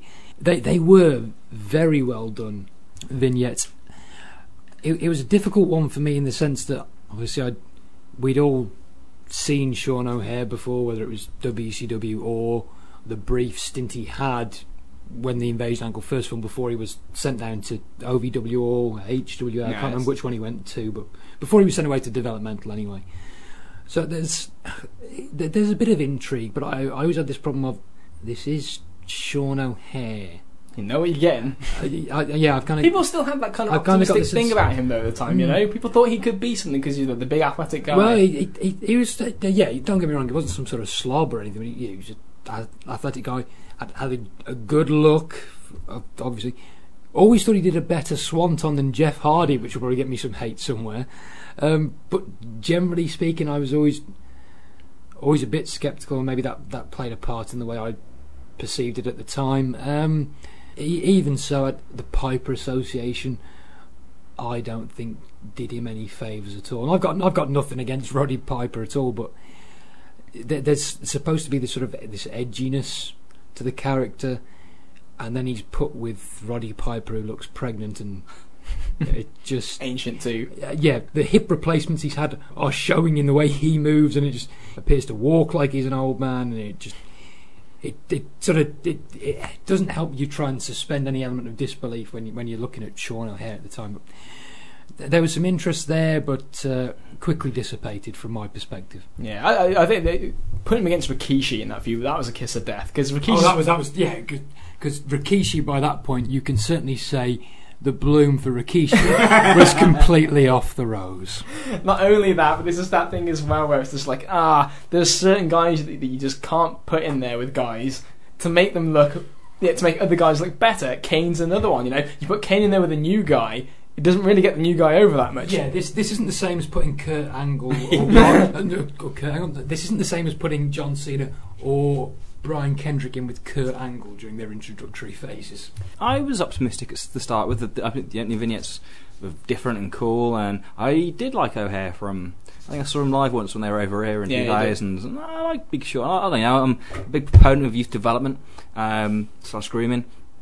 Um, logistically, how is this gimmick that looks great in these little vignettes? How does that Play out. Transferred to a live performer? Even backstage segments, it's like the the ability of a performer to like act to get that gimmick over, like the cool, you know, devil's advocate, whatever it is, person in your ear, a little devil on your shoulder. To get that over as like a person and not can be very fucking Mordecai. Yeah. It's like ah, that's just such a tough ask, and that's doesn't.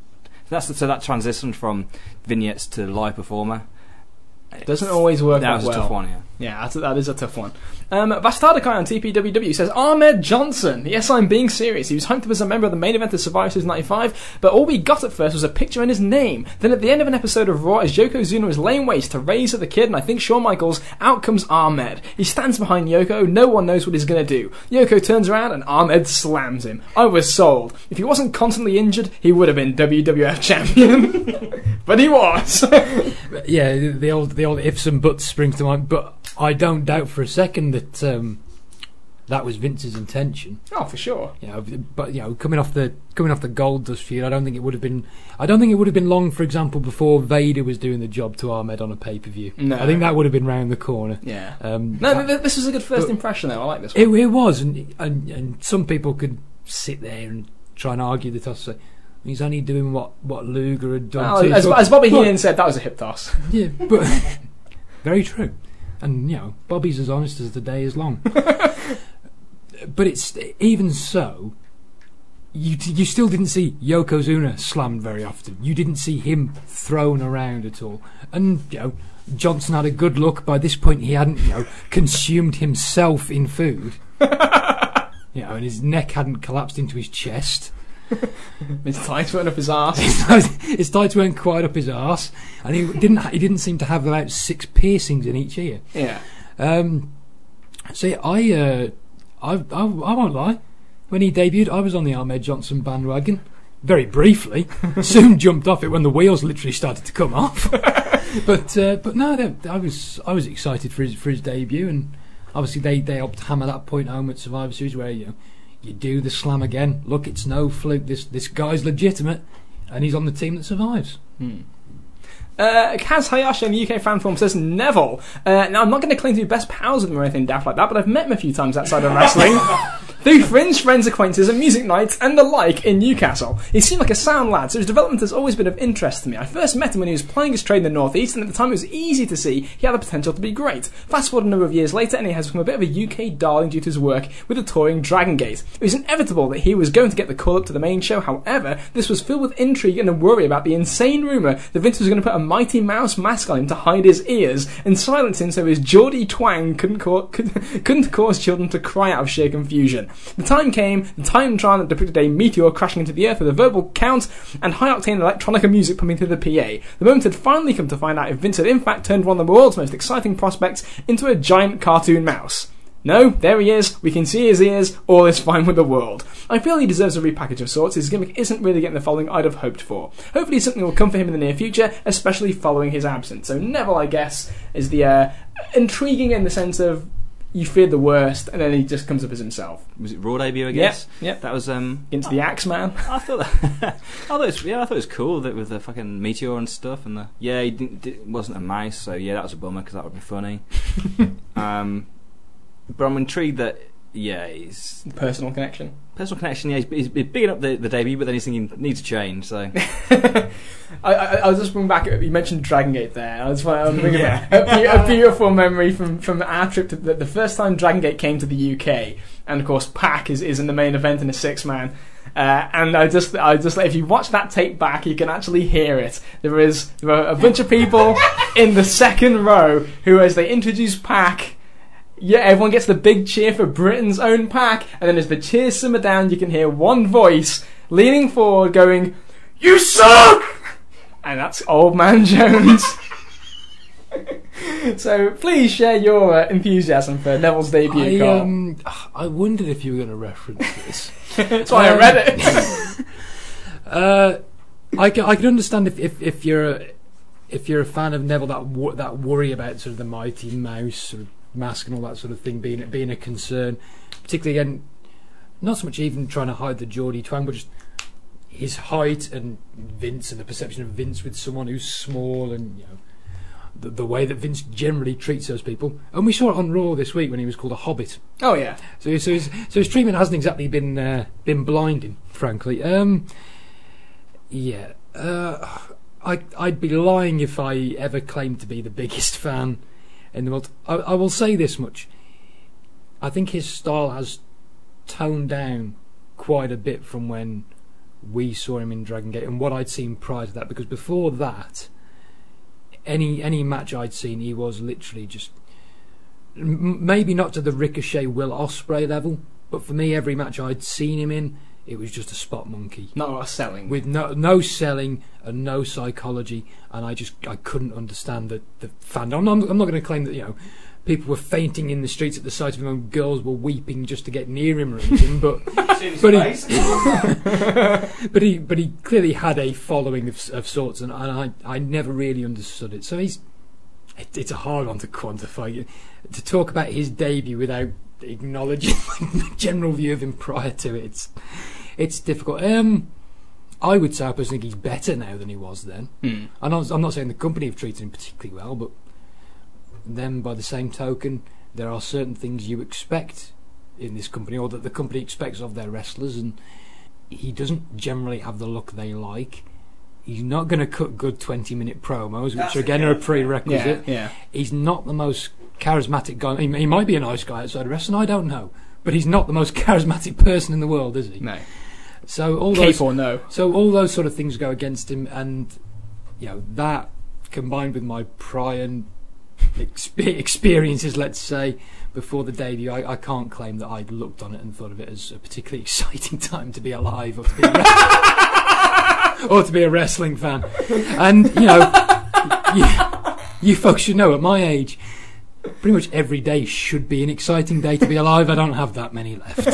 Uh, on a wrap up here with a harmonic generator on the UK fan forum who uh, sums it up by talking about vignettes. Uh, 2002 to 2004 were the years uh, for most of the intros that resonated with me, and it was wasn't really seeing the wrestlers for the first time, but rather the vignettes. Loads of people got vignettes around that time, and for me they worked so well because I was a bit hyped to see each and every one of those guys, um, even when they turned out to be a bit shit. I never watched WCW, but I knew of their bigger names, so the vignettes played to introduce Rey Mysterio and Scott Steiner before their debuts had me totally hooked. I couldn't wait to see this incredible high flyer and the big bad booty daddy actually turn up, and in both cases their debut lived up to the hype. Rey on SmackDown, Steiner at Survivor Series. I came at these guys from a different angle to a lot of people, where these videos were my introduction and they sold the guys to me perfectly. There was a similar effect for people like Carlito, Caribbean Cool, Nathan Jones, and La Resistance. No idea who they were, but their vignettes introduced me and made me interested to see what they'd actually do. He spits in people's faces. He's a maniac prisoner. They read the news in French, I think. Uh, okay, so some are more effective than others, but you see my point. And it does go back to the uh, kind of the recurring theme of vignettes. A lot of people when they when they hear the debut, that their, their mind traces back to these vignettes, and uh, they are starting to use these a lot more. I think they could do a hell of a lot more with them, and I, and I love I, debuts are like some of the, the best parts of wrestling. Sometimes when they're done when they're done Yeah. well, the, the excitement it breeds, and I think kind of uh, ties in nicely to this entire topic. Yeah, I think you know. Again, it's, it's sort of beating a dead horse, but I, I just think vignettes. I, I don't want to say they're crucial because you do get the odd example of someone who didn't have a vignette, and and the debut works. Now, whether that's just something little like Raven appearing in the crowd as piquing an in, a bit of interest, or Taker as the mystery um, partner on on DiBiase's time, there are examples where you don't need a rash of vignettes for it to work. I just generally think without vignettes for someone, there's the potential for things to go wrong. You're almost putting them behind the eight ball immediately because you're having them just appear cold, and then you've got to try and develop a background to them whilst they're out in front of the crowd who possibly aren't reacting anyway because they've been given no preconceived notions of what this person is about or anything like that. So I just think I just think vignettes are an important part to just give new new talent or maybe re- repackaged talent, with, you know, whatever the situation may be. It's just a way of giving them a leg up. And I've, I've always just found it far more interesting and sort of gets gets more of a a reaction or just gets generally more interest from me if there's a bit of an, a bit of a, a backstory to the person prior to them debuting. Yeah, it depends on the situation. Obviously, as you say, like the the Goldberg one didn't need it. No. Um, the Shield, you wouldn't want it because the nature of the brought in anyway. Um, but for the you know, typically your mid cards with especially with gimmicks, Yes. you want you want a little bit of uh, a bit of a preface just so people know the cues for the t- the guys, understand their heel or face, maybe a mannerism, a catchphrase or something or whatever. Just just a bit of familiarity and anticipation um, and expectation from a guy. Uh, when they come out cold, you, without that, especially for mid-car, mid card guys with obviously it's going to be a gimmick because that's why you're having a fucking vignette probably usually Yes. in some respect, even if it's just not a gimmick, it's the guy's character personality. Um, to do it cold, it's it's just you're fighting uphill as you say. Not gonna so yeah, you find you find well, playing from behind the eight ball, you you you're fighting, uh, run up the hill. I think of Shawn Michaels now. Um, so it's yeah, I mean it's it depends on the situation, but it's it gives them a leg up, obviously. Yeah, just, just I, I didn't want to try and interrupt you there, Kieran. Just more of a sense of just to get a sort of an add-on to that. We, uh, to talk about an example that didn't help, and I sort of referenced it briefly earlier, and, and a guy, someone like a Steve Blackman, who, who, let's be honest, is not a charismatic man. I know that will come as a newsflash to some people in the world, um, and is never what I would consider necessarily a polished worker. So you More throw, of a polished turd. okay. uh, you- You can't polish a turd, Kieran, as I've discovered losing to Wolves today. Um, but no, you, you throw Loser. But y- you know, you, he was thrown out there cold. The crowd didn't take to him at all, and then he's put in the in front of the hostile crowd in Canada quickly afterwards at Survivor Series. So he's just in he's in trouble from the start, you know. And then after the fact, they have to go to this idea of the lethal weapon, Steve Blackman, and this you know elaborating on his martial arts background. And I'm, I'm not saying that any of this would have necessarily meant superstardom had they done it right away before he appeared. But I just think it would have been a, it would have given him a damn sight more of a chance than just to be sort of picked out of the crowd to run in and help Vader against Furnas and LaFon and Jim the Anvil Neidhart.